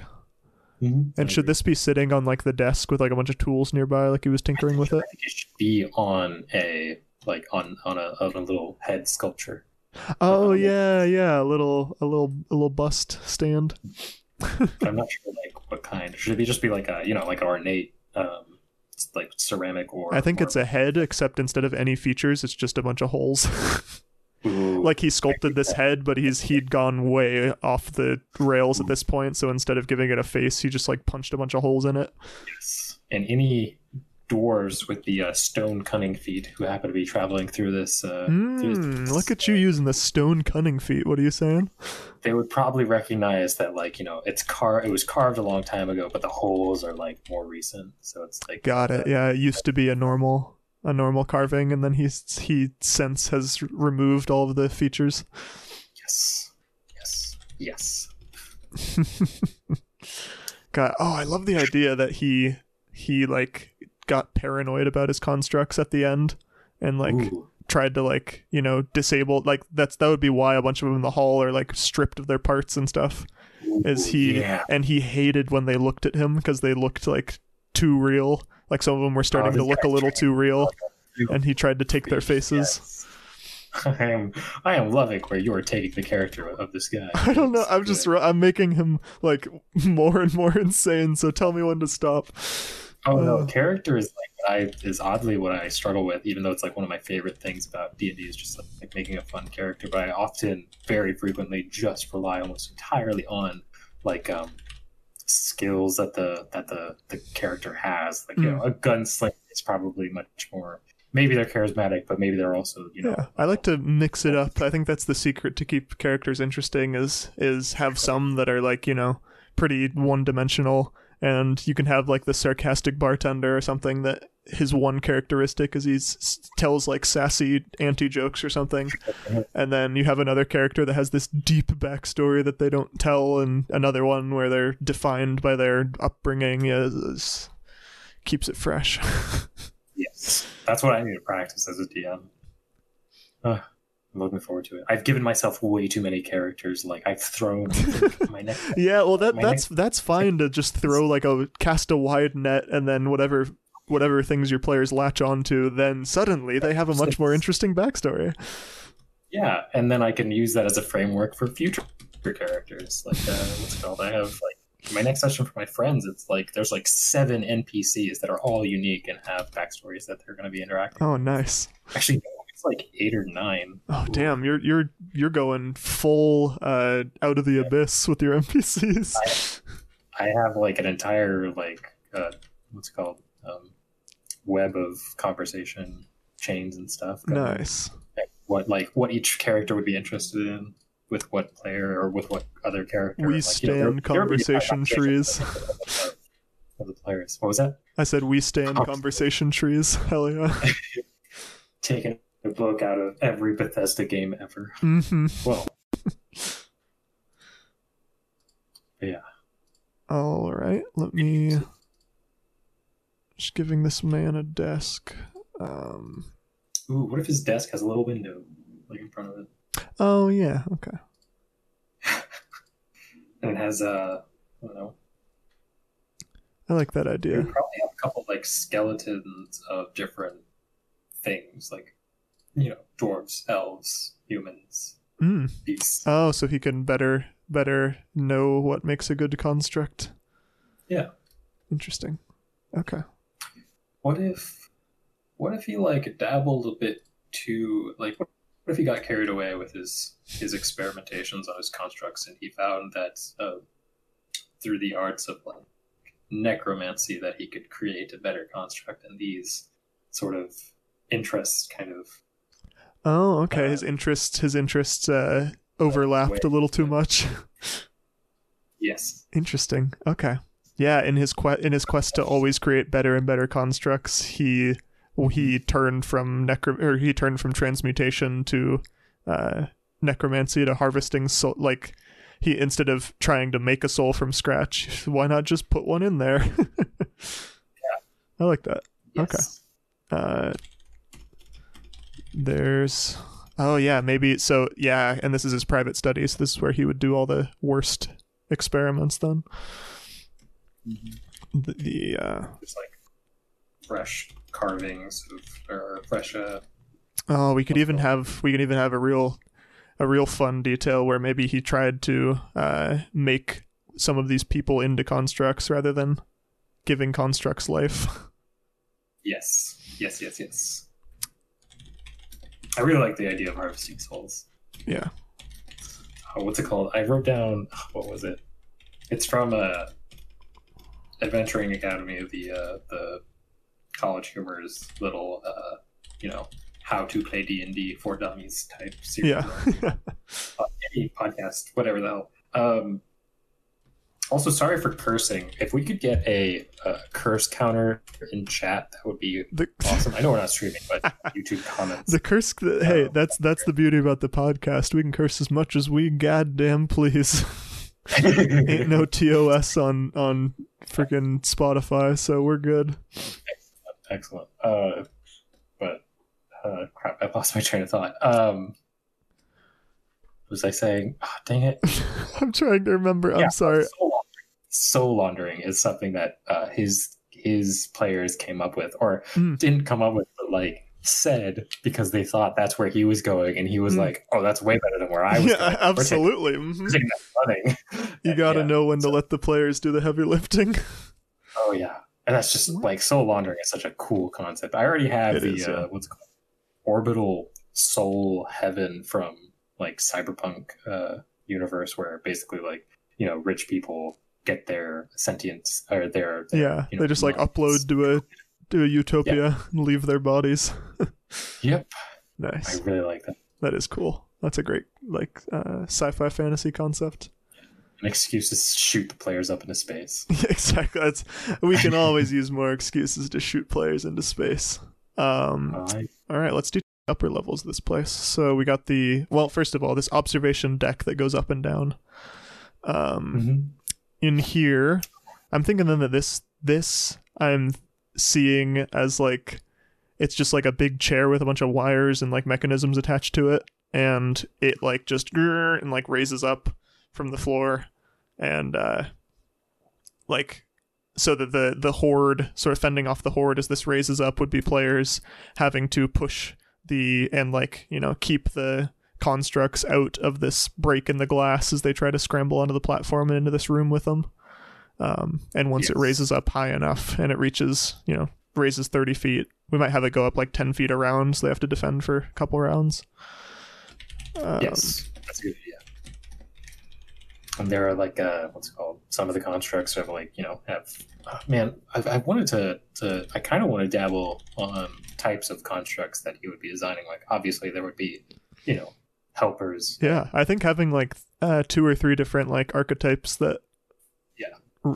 you know, sprint at players and and all that would be interesting. the horde, the jockeys, the boomers. See, yeah, now you got it. Uh, so the cons, yeah, yeah, yeah. So the constructs would be, um, we could even we could even model the constructs. I think the basic ones could just be like you know zombies, but Yeah. um, the more interesting ones could be like uh maybe some of them like the zombies would be the pretty degraded ones with some parts missing. And then we have like the the cloaked ones that are blind but maybe they have some additional thing. I don't know. I, for whatever reason my creativity is, is being lax right now. So what are you thinking? Yeah, I'm, uh, I don't know. Um, I am going to pull up the zombie stat block on. Okay. uh, the zombie stat computer. block's great because of that like undead resilience they have where it's it's especially Yes. hard to finally kill the damn things which i think is so fitting for any sort of uh construct would work really well on that too so Absolutely. basic But at the same time, I still want like my players to have uh, what's it called? Uh, uh, just like that that power trip of obliterating an entire horde. Oh yeah, yeah. That's what I'm saying. Putting like a bunch of CR one quarter things in front of level, you know, ten or twelve players is great because they can just fireball and kill you know eight things at once. It feels great. Yes. Um. But yeah. Um. well, There's also like ogre zombies and like older zombies, at Yeah. least in the monster. Yeah. stuff, but uh, I'm sure there's other like homebrew stuff that That's what I'm saying. I I could, I could, we could totally whip up homebrew for the other two varieties. That's. I'm just saying, what concepts do you think would be cool for them? Yeah, that's what I'm trying. I, I don't know. Um, I I want one with sharp appendages. That's just something I want Ooh. Okay. Uh, oh, like how so- about how about the ones with like the the uh, cloaks thrown over them, or like the the ones that are, you know, have the blankets over them or whatever, sheeted Mm-hmm. constructs, whatever you want to call them. Um, when they attack, it's just like these sharp like metal blades and stuff, just like rip out from under the cloth. So you the never more they attack, the more it removes the cloth, and you know the better they get at attacking. And, that could be. or is that overthinking it? No, I like that idea. Maybe if they attack a certain amount of times, they can see. Finally, Yeah. like they start We're all- blind, but if they attack enough, they can see. It's a bit over. That's a little. We might be Yeah. over designing. I think keeping it simple and just having them blind and then stabby if they get close. Keep it simple, Sally. Yeah. Um, yes. Especially if there's a Uh, ton of these things, because it's gonna bog down combat if we're like, you know, have to keep track of each initial, each individual one's like blindness status. we can make like one big unique one that like tries following them all the way. That's sort of like a mini boss. Oh, that could be cool. Yeah. Okay. Um, in that case, where it's like uh maybe maybe like maybe, it's like a, uh, a, a four-armed two-legged uh like yeah, yeah. Super sharp uh, arms and Oh, okay. uh Oh, that that's making me think of something. Shit. Um, I feel like there's a creature that's that's close to that, but I might be thinking of a different. I think I'm thinking of a different RPG altogether. Damn it. probably Um, Yeah, cloaked because that's more that's the forearm uh sort of look is is very sci-fi to me. Um, which is I think that's where I'm getting the the stat Oh, block John in my head from. you already mentioned John Well, Carter. it's it, that, yes, John Carter, but it's surprisingly no. That's not where I was. What I was thinking is something else. Um, I think it's a. Oh no, it's in D and D. Uh, the the Girallon, Gor- Girallon, Girallon. They're four armed gorillas. Anyways,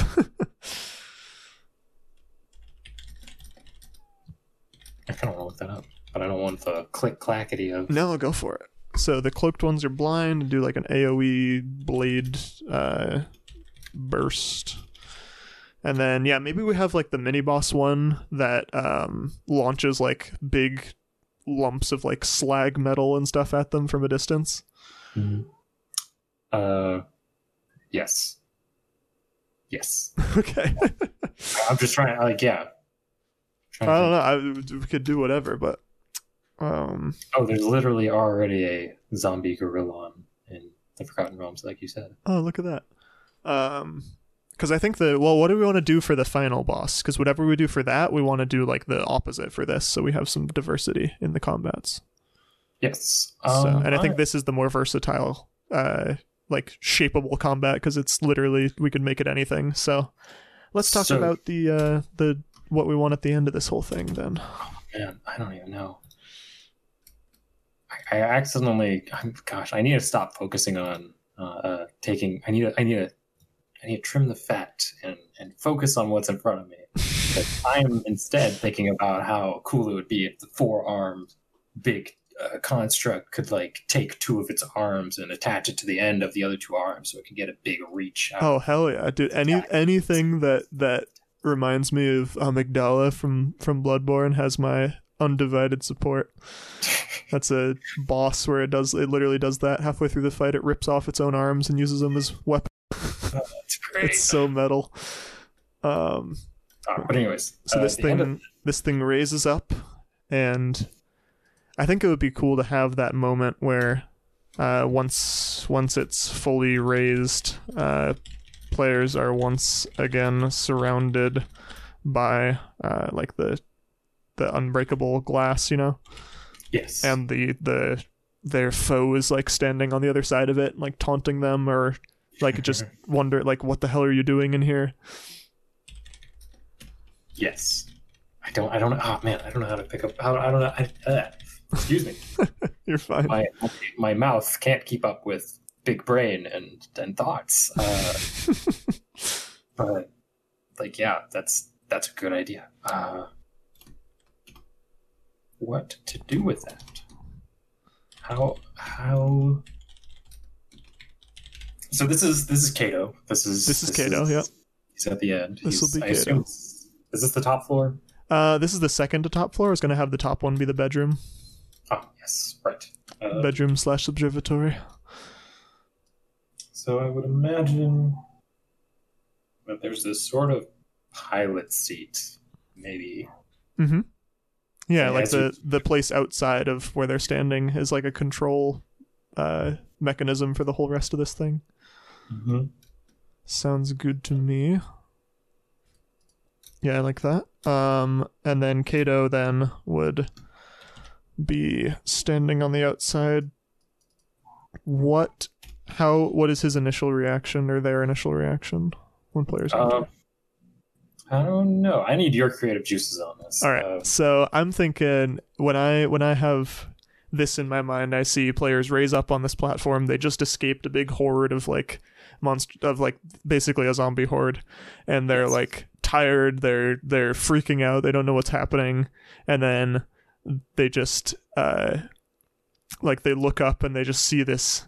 And I want I want this thing to be like intimidating. Like it's made modifications to itself to be like way like d- not normal looking, like normal humanoid looking.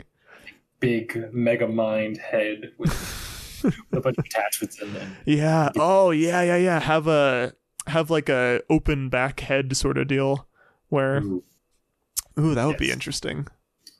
Okay. Flanking gives like some sort of bonus. Yeah, yeah.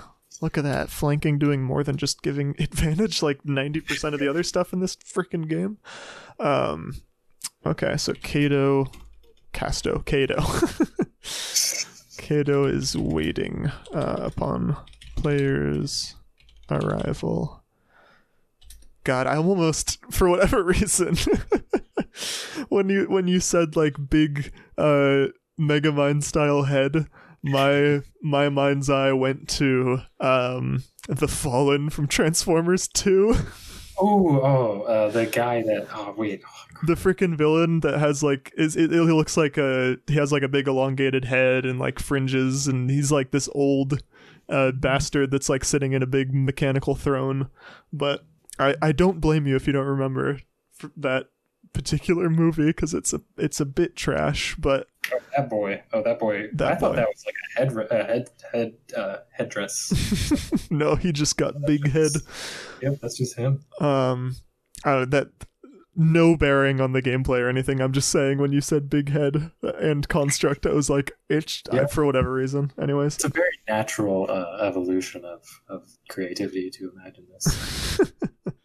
um, so is he like slow clapping when they get up here? What's he doing? Is he, um, does is he just like sitting on the floor? Is he at the control deck and doesn't like- notice what's what's going on? he's probably like I would imagine. I like the I, I like the idea of him just stumbling through uh, the movement controls of the tower and just trying to like figure it out and trying to get it Hmm. stable and, and working on it. But at the same time, like Oh, how about ooh ooh ooh, oh um I just don't know why I just did that. I was a four year old. Ooh, ooh, ooh. Um, I'm excited. What can I say? I like the idea that he is controlling the control mechanisms uh, with like I, I'm getting his silhouette as um, like the open back brain thing, and he has a bunch of look like almost like a big dreadlock hairdo, but they're like big tendrils that he uses to move around and like manipulate stuff. Oh, that's icky. I like it. Um, like they're they look almost like, like they look weirdly like natural looking, and he's manipulating the control surfaces with some of them. And but at the same time, he's just like watching players and just like slowly pacing around the outside of this, like they're in a fishbowl, and he's like, you know, just staring at them. Some of the tendrils maybe have eyes, or Ooh, yeah, yeah. They all they have like different little weird modifications to them. Very Doc Ock, but maybe a little. okay, yeah, maybe it is a little too Doc Ock. Um, hmm. Maybe then. Oh, well, it's let's go more high magic with it then. Maybe he just has uh figured out a sort of similar thing to that construct control device where he just at range is manipulating these controls but his mind is constantly like flitting between different things that he's focusing on so he can never like focus on the damn controls and figure it out he's he's constantly like thinking of different things that he has to do and say and all this That's a good idea. Uh, what's it called? It's the same. It's a similar technology to the to the crown, uh, but like, yeah, yeah. I'm trying to visualize this. I'm, I'm- trying to. Uh, what's it called? I'm imagining the the um, the the the the, uh, the mechano magical. controls and everything yeah. So let me let me try to give a little little mind palace exploration deal so you're exhausted you're tired laying on the slowly raising floor of this observation deck and when you finally reach the top and the skittering mechanical horde below is sealed off to their you know whatever fate awaits them you look up and you're hearing the, the mechanical consistent clunking of the chain mm-hmm. winding up the, the, the platform. Yep. Yeah, yeah, yeah. You hear that, and then it comes to rest, and you finally, you know, get a little bit of bearings, and uh, you see this. Um, I don't know, I'm I'm almost imagining like a observation deck on like a on like a big uh, ship or something. Yeah, where it has you can see out into like the plains and you can see like what's in front of this big tower. Yes. Um, from inside you here. See, like, treetops passing by. Yeah. Yeah, that's what I'm saying. Like you you suddenly are bathed in natural light, which is a big departure from where you just Yes. came from. That's an important detail. Okay, so I'll I'll write some of this down as we go for the, the atmosphere. So the uh, clinking of huge chains stops, and you are bathed in natural light. Um, from outside the 360 degree view, uh, trees pass as the tower lumbers around the countryside. And then silhouetted uh, by the the light, so you just see like this this silhouette of this thing at 1st Mhm. Um, because I think the appearance of it should be spooky, but the silhouette look fairly humanoid. I think that would be cool. Definitely be eclipsing the sun when the the players first get up. Like, Oh yeah. Oh, have it like at sunset so they can't see. Mm, that might be nice. Yeah, yeah. So they have it silhouetted back, like backlit, and they Mhm. see. Oh, how about we make the? How about we do a little fake out and we have the silhouette of this thing look like uh, a wizard, like look like a, you know, like look look like a humanoid sort of wizard with like a cloak or something, yeah. and Yeah, then have them.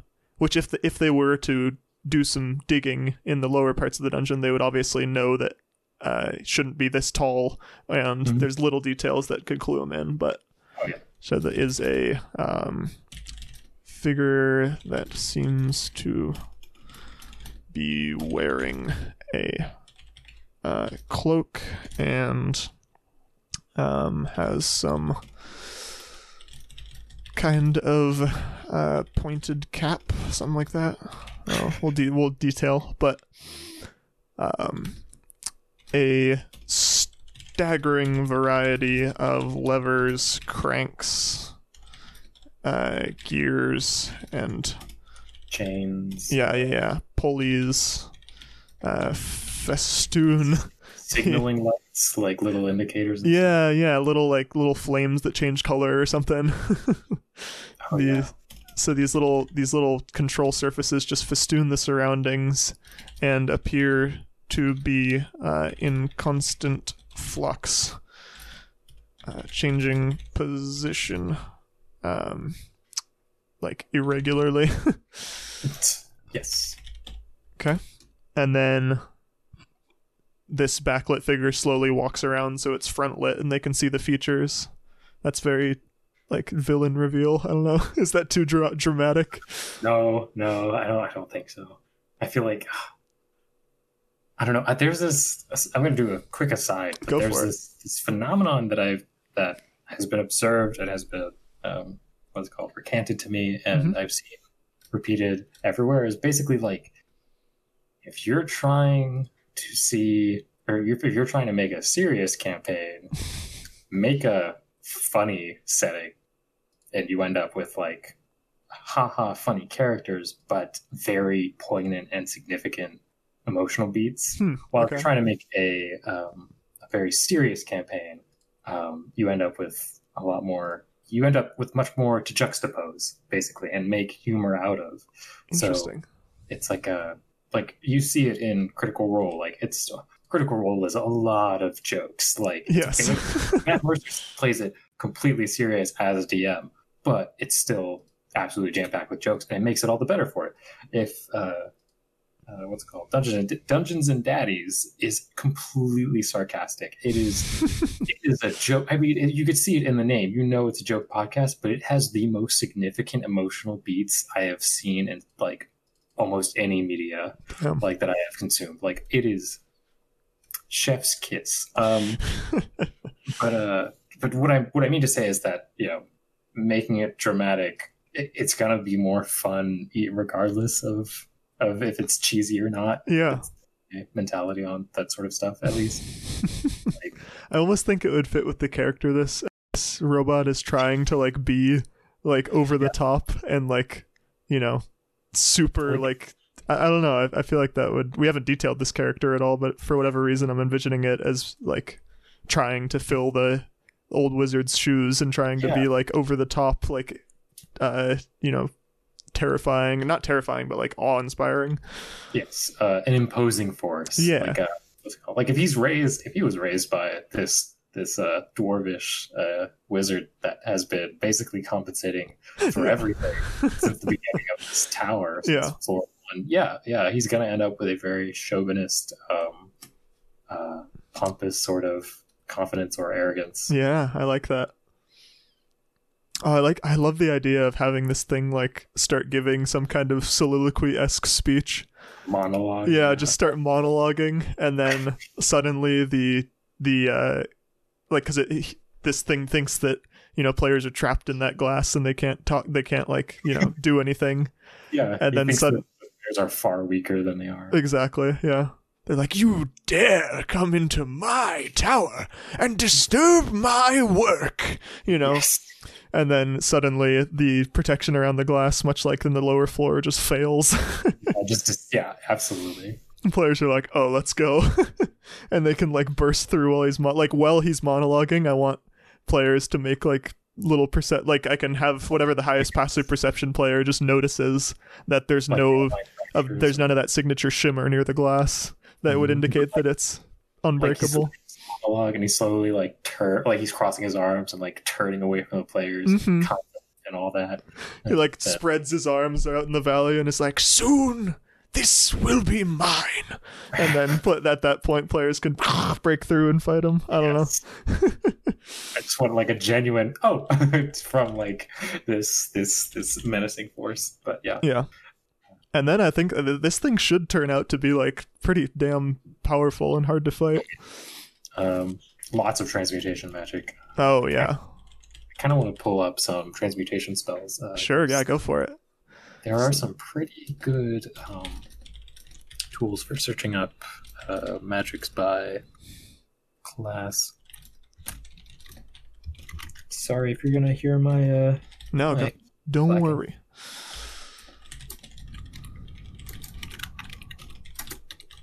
I feel like if I stay quiet while I'm pressing buttons, the buttons are quieter if you are, yeah. Uh, or, or you able to like edit it out or something. I can't, but we'll we'll just go. I probably could, but I'm I'm I don't have time to, to go through and diminish the button click noises. Um, so I Mhm. think I think having this thing at some point in the monologue say like, as soon as I figure out this con- these damned controls, you know this this valley will be mine or something like something to have a little humor in here would be nice. Yes. I, I don't. I don't. Deliver that monologue again, just real quick, just for the for the sake of. uh I don't have a monologue written, but Oh, I'll, okay. I'll I'm just start. I'll start villain monologuing. Yeah. Okay. So you you enter up into this observ- observation uh, control room, and you see this pacing backlit figure that begins uh, speaking with its head raised high. Says, "So, we finally meet. You've come far, farther than most, but still, you don't seem to realize, do you? I am unstoppable. You can try all you want, struggle, but in the end, you are but flies caught in a web, a web that you will never understand. But watch, hark, for soon, when I have this tower under my control, none can disrupt my work. I will rule over this land, Yes. and you will know the meaning of control. You will know! And then at that point, you know, players realize the, the protection on the glass has failed, and they can burst out and interrupt. Or they could Yes. just let him keep monologuing. I'll write a huge monologue so that if DMs, like, if players just let him go, he just keeps going. that would, oh man, that would be above and beyond. What's it called? Um, I'm looking up uh transmutation. Go for it, yeah. Uh, what's it called? What is it? Uh, there's things like there's like the higher level ones like uh really like slow. That's not higher level. That's just third level. But like uh, Mhm. it? I just opened it. Um, what is what was Tenser's transformation? Oh, oh, uh, I know that it's Tenser's disk, but that's that's hardly uh, high level. Oh, Um, big, never mind. Uh, there's very yeah, I, I honestly transmutation not a school of magic that I've ever like thought of doing a character for, but it now that I've de- detailed this dungeon, I might. But oh, it's a very powerful school. Like I think it's underrated in terms of because it's like one of those buffs, uh, buff and uh, it's just such a utility. yeah, I think the utility it provides is unreal. Oh yeah, and that can like make or break. Like obviously, invocation magic and abjuration magic can can keep you alive or destroy your opposition, but like hmm. transmutation can straight up like skip entire dungeons. Yeah, that's how you make DMs mad. Is Exactly. transmutation. Yeah. I feel like transmu- transmutation is the most like troll school of magic if you want to like really make your DM angry. Oh yeah, this puts the the, the control back in the DM. Uh, Yeah, it gives. Oh, it, what did you say? Player agency?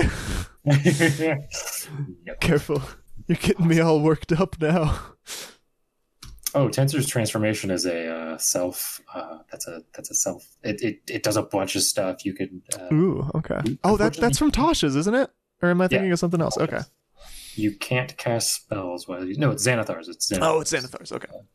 Can't cast spells. Uh, but you gain a, a bunch of benefits. And It's a sixth level spell. You get like fifty temporary HP.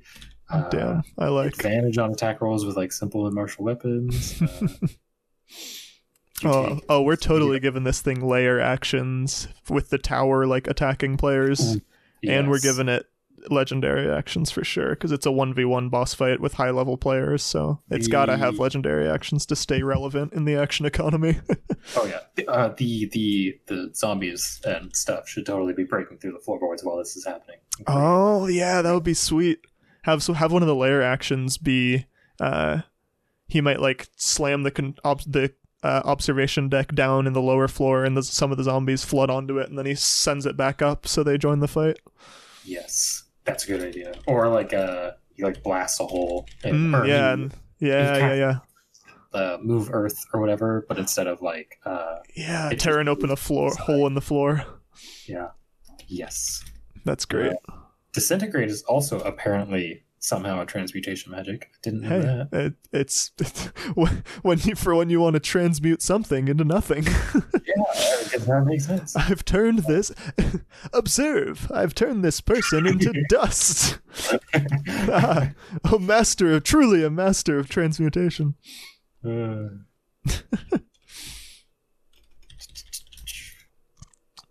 Uh, okay, so I like that. I think uh, oh, it's getting a little episode's getting a little long in the tooth. Um, so we might detail you. You and I can work out some uh, of the specific combat details of this villain um, between now and the release of the quote unquote finished version, which.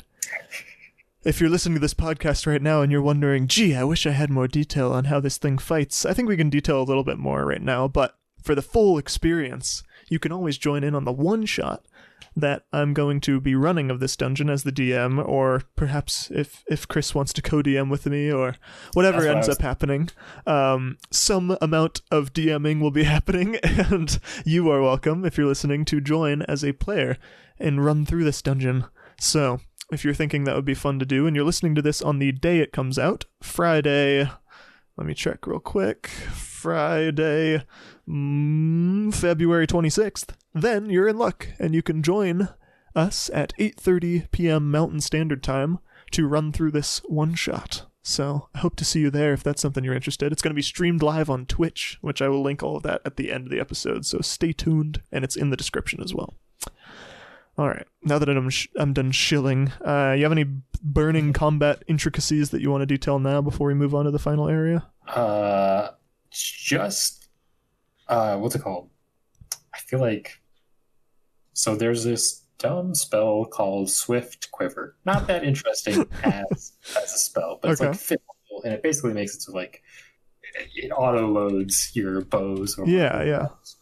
your hand crossbow or your crossbows and the like. So having him just like cast this and just machine gun down the, the Oh. players would just be phenomenal. That would be amazing. I'm I'm like envisioning like he's drawing up like chunks of the tower up onto like his arm and like like launching them at him.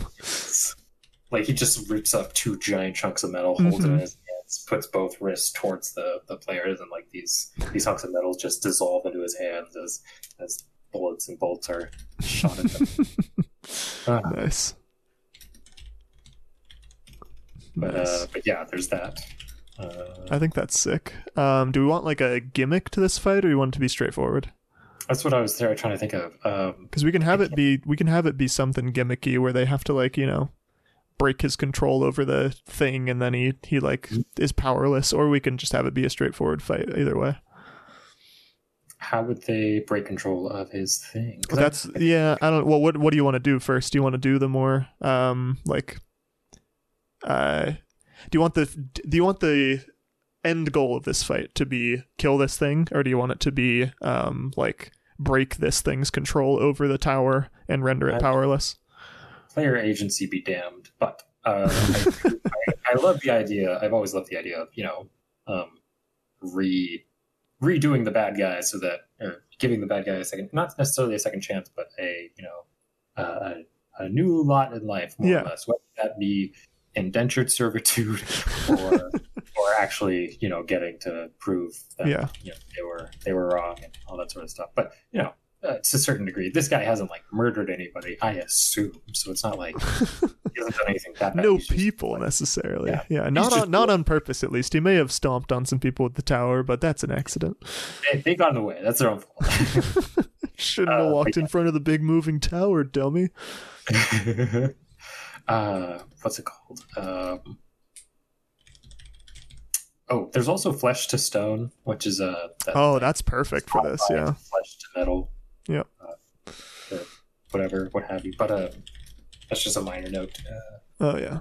but in terms of like recovering him, I, I feel like he's like I'm I want. I'm. I'm. I feel like I'm thinking too much as to the why, but like, uh, is are these modifications? Are they his own design? Are they you know left over from? Yeah, I, I feel like I feel like he probably uh, after he was maybe the first one of these uh, constructs to gain independent consciousness and Yes. um, probably like read up on some of his master's old like notes and stuff and sort of has has been incorporating these upgrades into his own design for a while Yes. Um, but are these upgrades like corrupting him? Maybe they're just giving him a big headache, and that's what's making him so disagreeable. yeah well i think it would be cool to have it be where uh, he didn't realize that his master was like totally batshit insane and so like towards the end of his life at least and Yes. so when he adds these things to himself he's using these designs that literally are made by a crazy person and so when he adds these to himself it like each addition that he makes like destabilizes his mental his mental state more and more there are like errant souls that are manifesting. Exactly. Yeah. Yeah. Yeah. Yeah. Because he was infusing souls into stuff. Yeah. So he might have like a split personality type of deal going on. That's good. And ooh, yeah, it could be like a reverse of the final fight of Portal Two, where you have to remove like these these weird little additions that are um, making him, you know, irrational and insane. And if you, okay, that could be cool. What's the mechanic behind that then? Uh, mechanic behind. Uh, like gameplay Uh, type thing is it do they have to make is each of like separating each of these things different so they have to make some sort of check maybe one of them you can just rip off of them.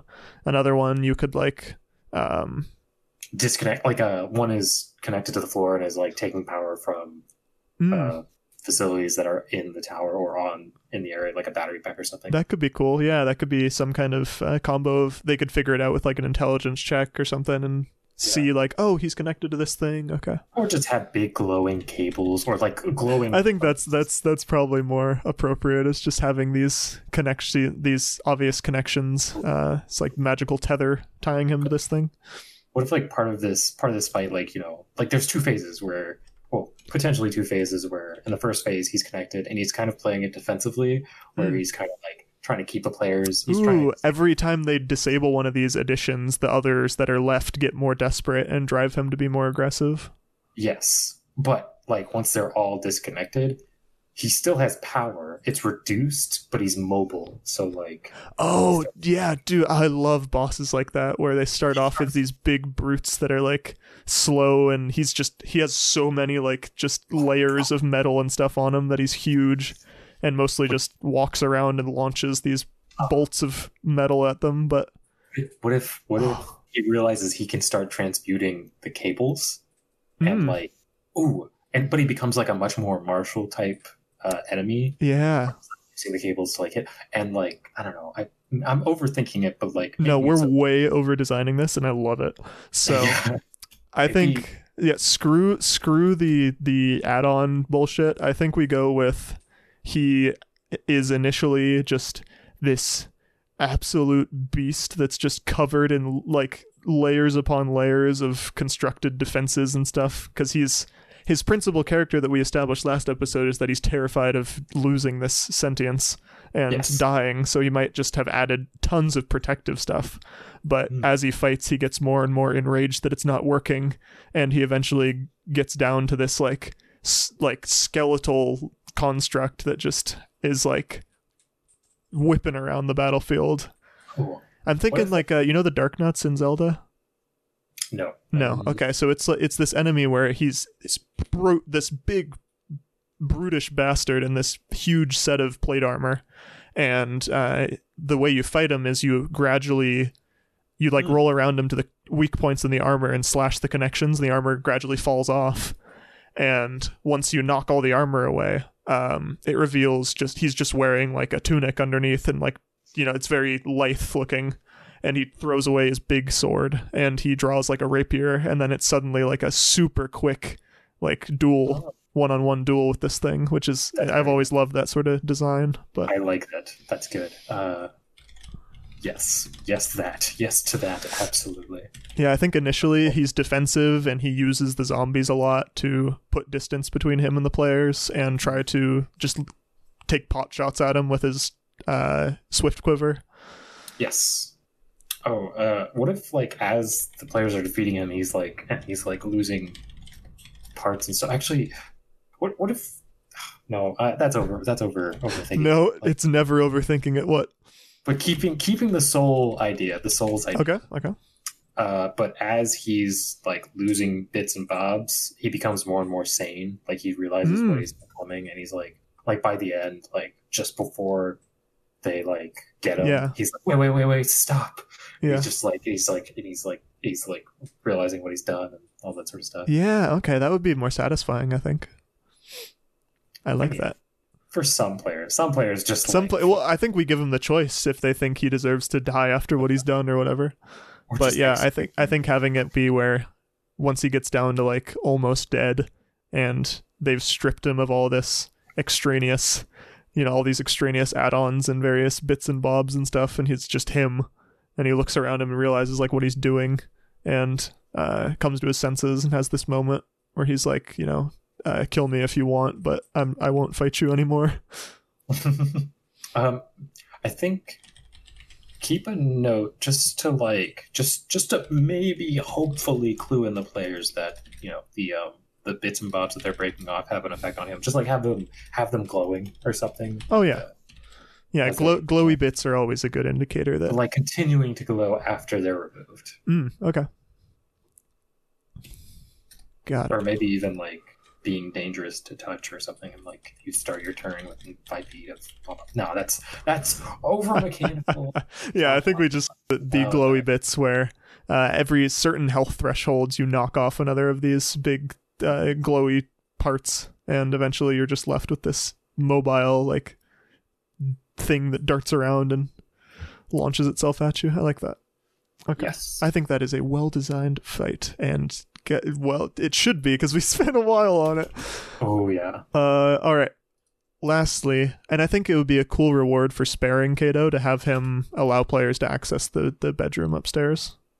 Oh yeah. Like he he uh tells them like how to manipulate the observation deck to raise it up to the bedroom level.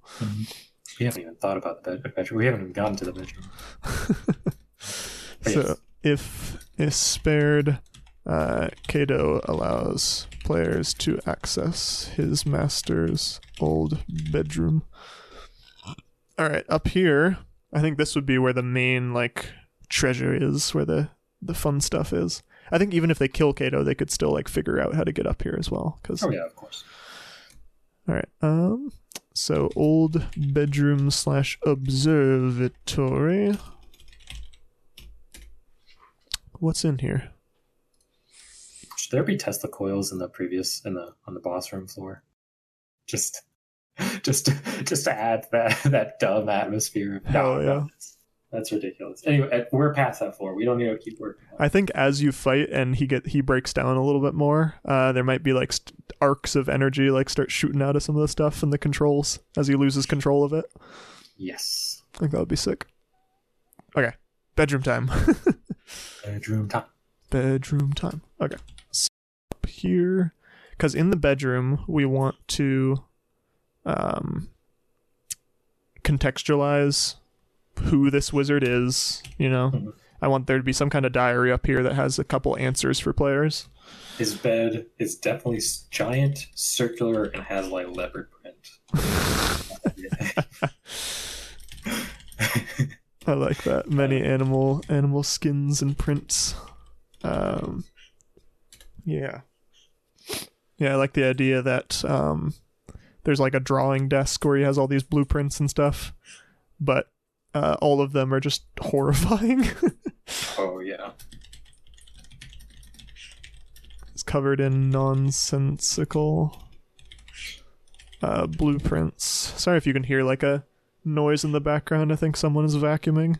No, you're good. Um, okay. So I imagine there's some. We want to have some kind of diary, especially just to clue players in to the uh, password in the library to get to the study, right? What if there's like a pocketbook, but it can like expand and shrink so that it's you know like Ooh, okay. can be like an enormous book, but it's in a little tiny space. That's very transmutation. Yeah, diary uh, can be expanded or shrunk. Um, details like the the wizard's past. What's his name? We got to give this wizard a name. Oh yeah, I forgot. Uh, what's the name of this uh, colossal construct of the cobbled keep? Uh, bum, bum, bum. I do have a list of dumb fantasy names. I'm gonna uh, confer with that. Uh,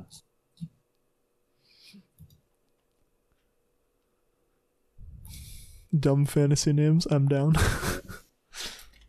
uh, oh, his last name. Oh, it should definitely be something like uh, Choice Steel. Choice Steel. Yeah, I like it. Looking for like a last name, but I don't know about the first name. What's a, what's a typical dwarven first name? Um, could do some some kind of like harsh sound followed by an un followed by an atypical consonant. So do like uh like mm Brostruck or like Tharsdun or like that's more orc actually. Um like Ardor. Um Ardor. Uh, could do hmm. Do we want it to be sort of a reference to um an aspect of his personality? I know that's a little, you know, it's obviously contrived, but it might be no, it, it should. I think it should. might be cutesy to do it that way. Um I'm not sure what. Because choice steel's interesting because it, it indicates that he can he can choose to make things steel, which is And fitting. ch- choice, as in like uh, the preferable. choice is in like yeah he's constantly striving to make the best thing yeah Yeah. i like that a lot so we want to have something that references so that that's the perfectionist nature encapsulated in the last name the first name we might point out to the darker side of that Mhm. maybe the um hmm oh, man. I have a dumb culture in my world or in my campaign that's uh they're called Bantam dwarves or like they're like a clan of dwarves Okay. that's basically Bantam meaning uh small and stubborn, got it uh, which I just love. And they're like but they you know take the place of of basically Mandalorians essentially in terms of oh nice culture okay basis. So Yeah. warrior but eh, that doesn't that I'm just that's just a brainstorm. okay awesome Jumping off point. I don't have anything to, to really okay. Hey, if you, I would also want to share my my my like culture of dwarf Mandalorians if if I had that in my homebrew. So, um, okay. So, trying to think of words for like like father or like creator. You know, Vader. Vader choice steel. Um.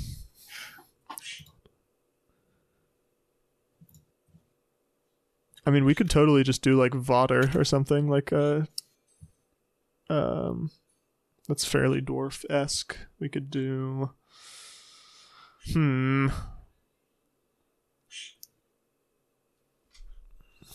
Forebear, Procreator, Begetter, uh, as in, you know, oh for- forebear's an interesting one, yeah.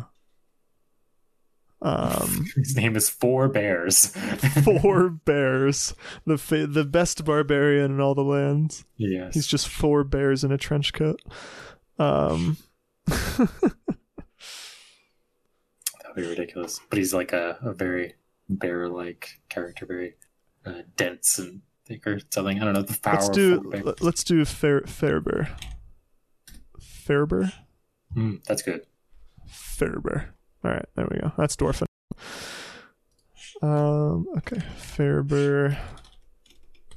like life is detailed in this diary. Um, and then it just the diary as you go through it from beginning to most recent, it's just ramblings. yes. Or it's like some other arcane script that's like closer to deep speech or something. Ooh, yeah. Ooh, oh, ooh. Wait, hold up. How about Yeah. if you look through his uh, observatory it's trained on like normally you'd expect a telescope or something to be trained on a Yeah. specific star cluster or something. Yeah, But- where are you going with this? Huh? Uh, Where are you going with this? I'm excited. I'm I'm, I'm enticed. So what if instead of having it trained on a cluster of stars or anything, it's trained on the only area of the night sky that has nothing in it? Ooh, And the speech at the end of his diary just transitions into like aberration ramblings. oh, but it's not like it's not like nothing as in like it's just an empty space, but like it's being silhouetted by something. Either that or like the sort of space between the stars idea, very aberrant, like, you know, this this sort of uh, insanity that is inspired by, you know, I don't know. Maybe that doesn't have to be part of it. That's that's leaning too hard into it. I think. Nah, nah, it's pretty good. No, I I just like have nah. I don't like it. Let's do a normal observatory.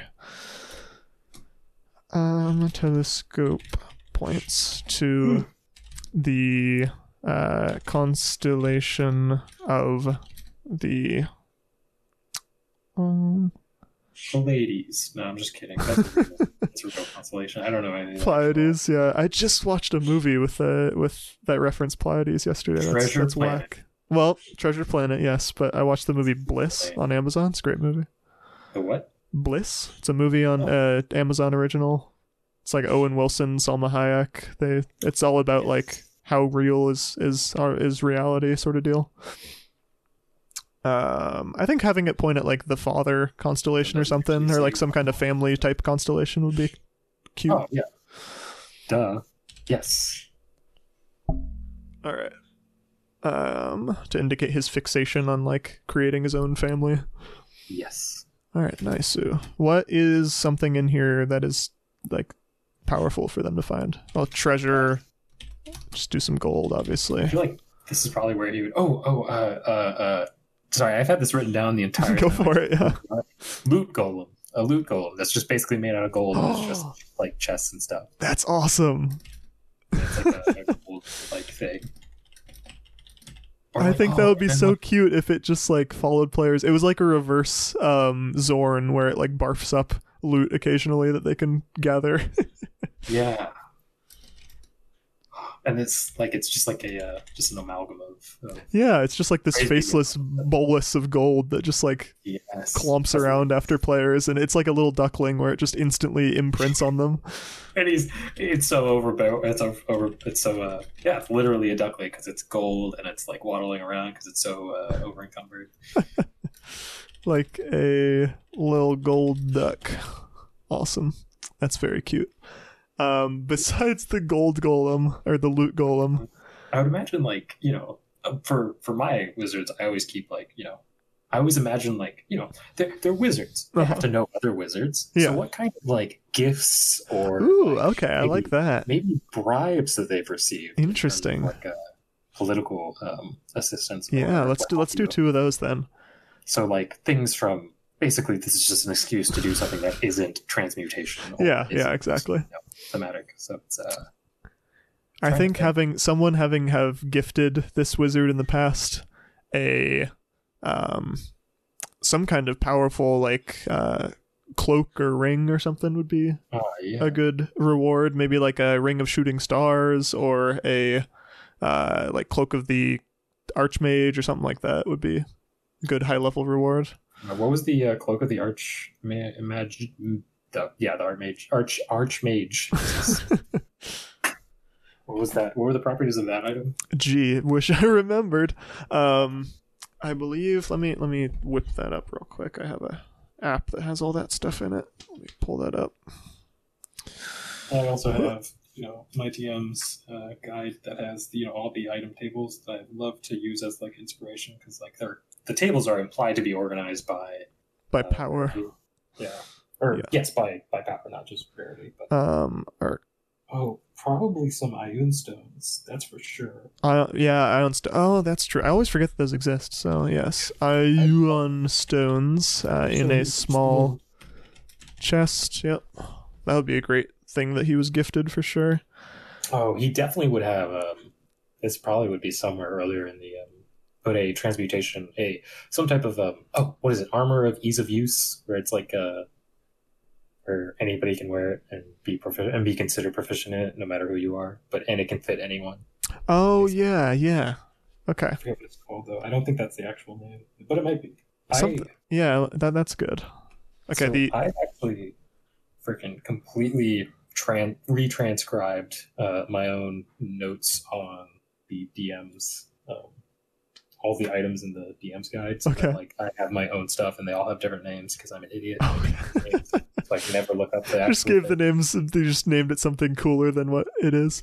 Well, I Um, made it more intuitive. So like, Yeah, uh, that's fair. yeah. Instead of yeah, Some of the names are stupid. some of the names are ridiculous. All right, No- that is. I found the robe that I was referencing. Uh, it's the robe of the Archmagi. Um, it gives you the following benefits. You have an armor class equal to 15 plus your dex. You have advantage on saving throws against spells and other magics, and your spell save DC and attack bonus each increase by two. Jesus Christ, that's so powerful. Yes, yeah, throw that in there. Um, actually, I think I feel like that's what the the guy, the sorry, uh, Kato would be would be using. oh, he's wearing that. Nice. Yeah.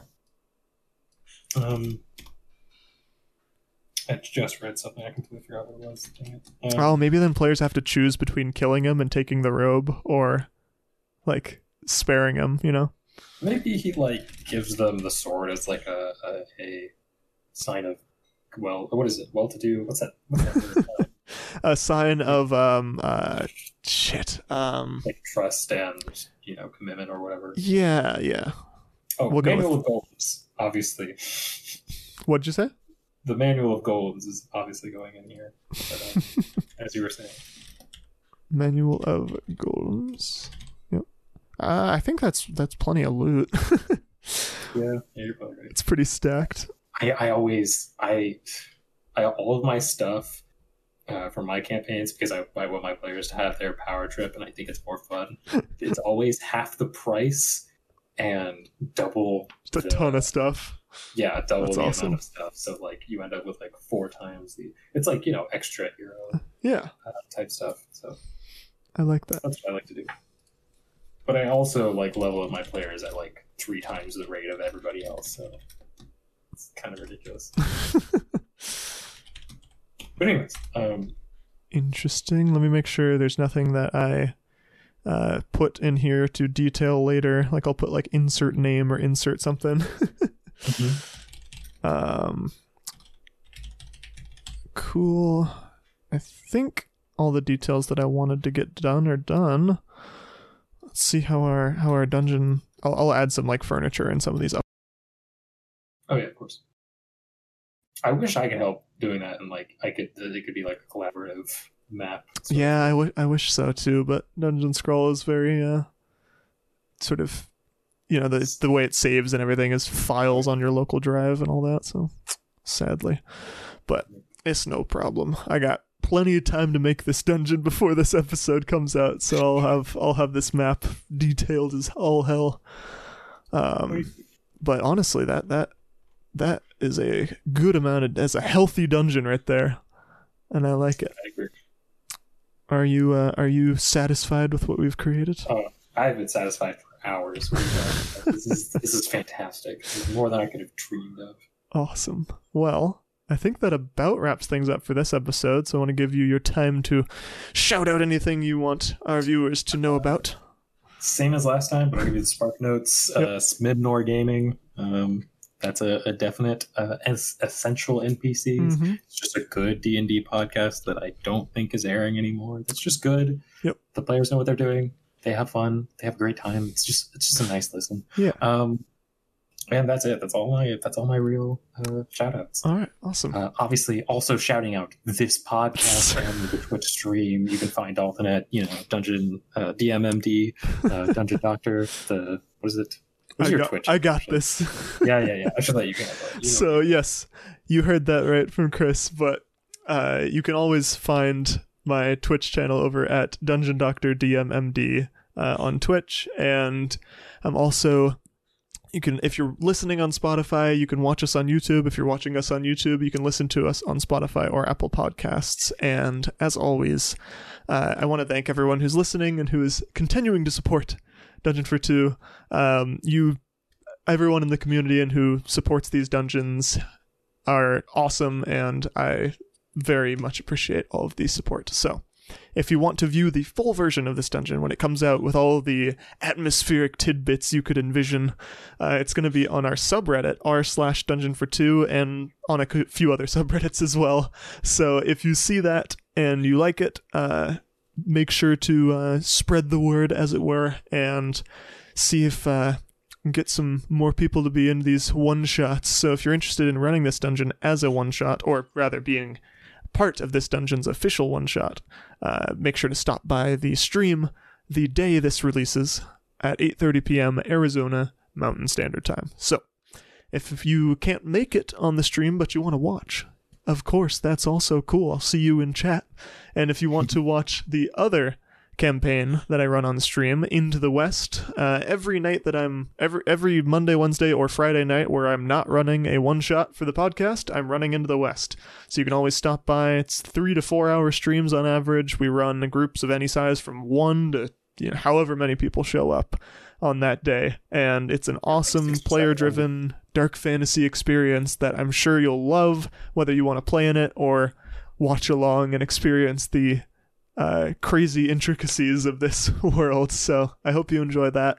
And until next time, this is your Dungeon Doctor signing off.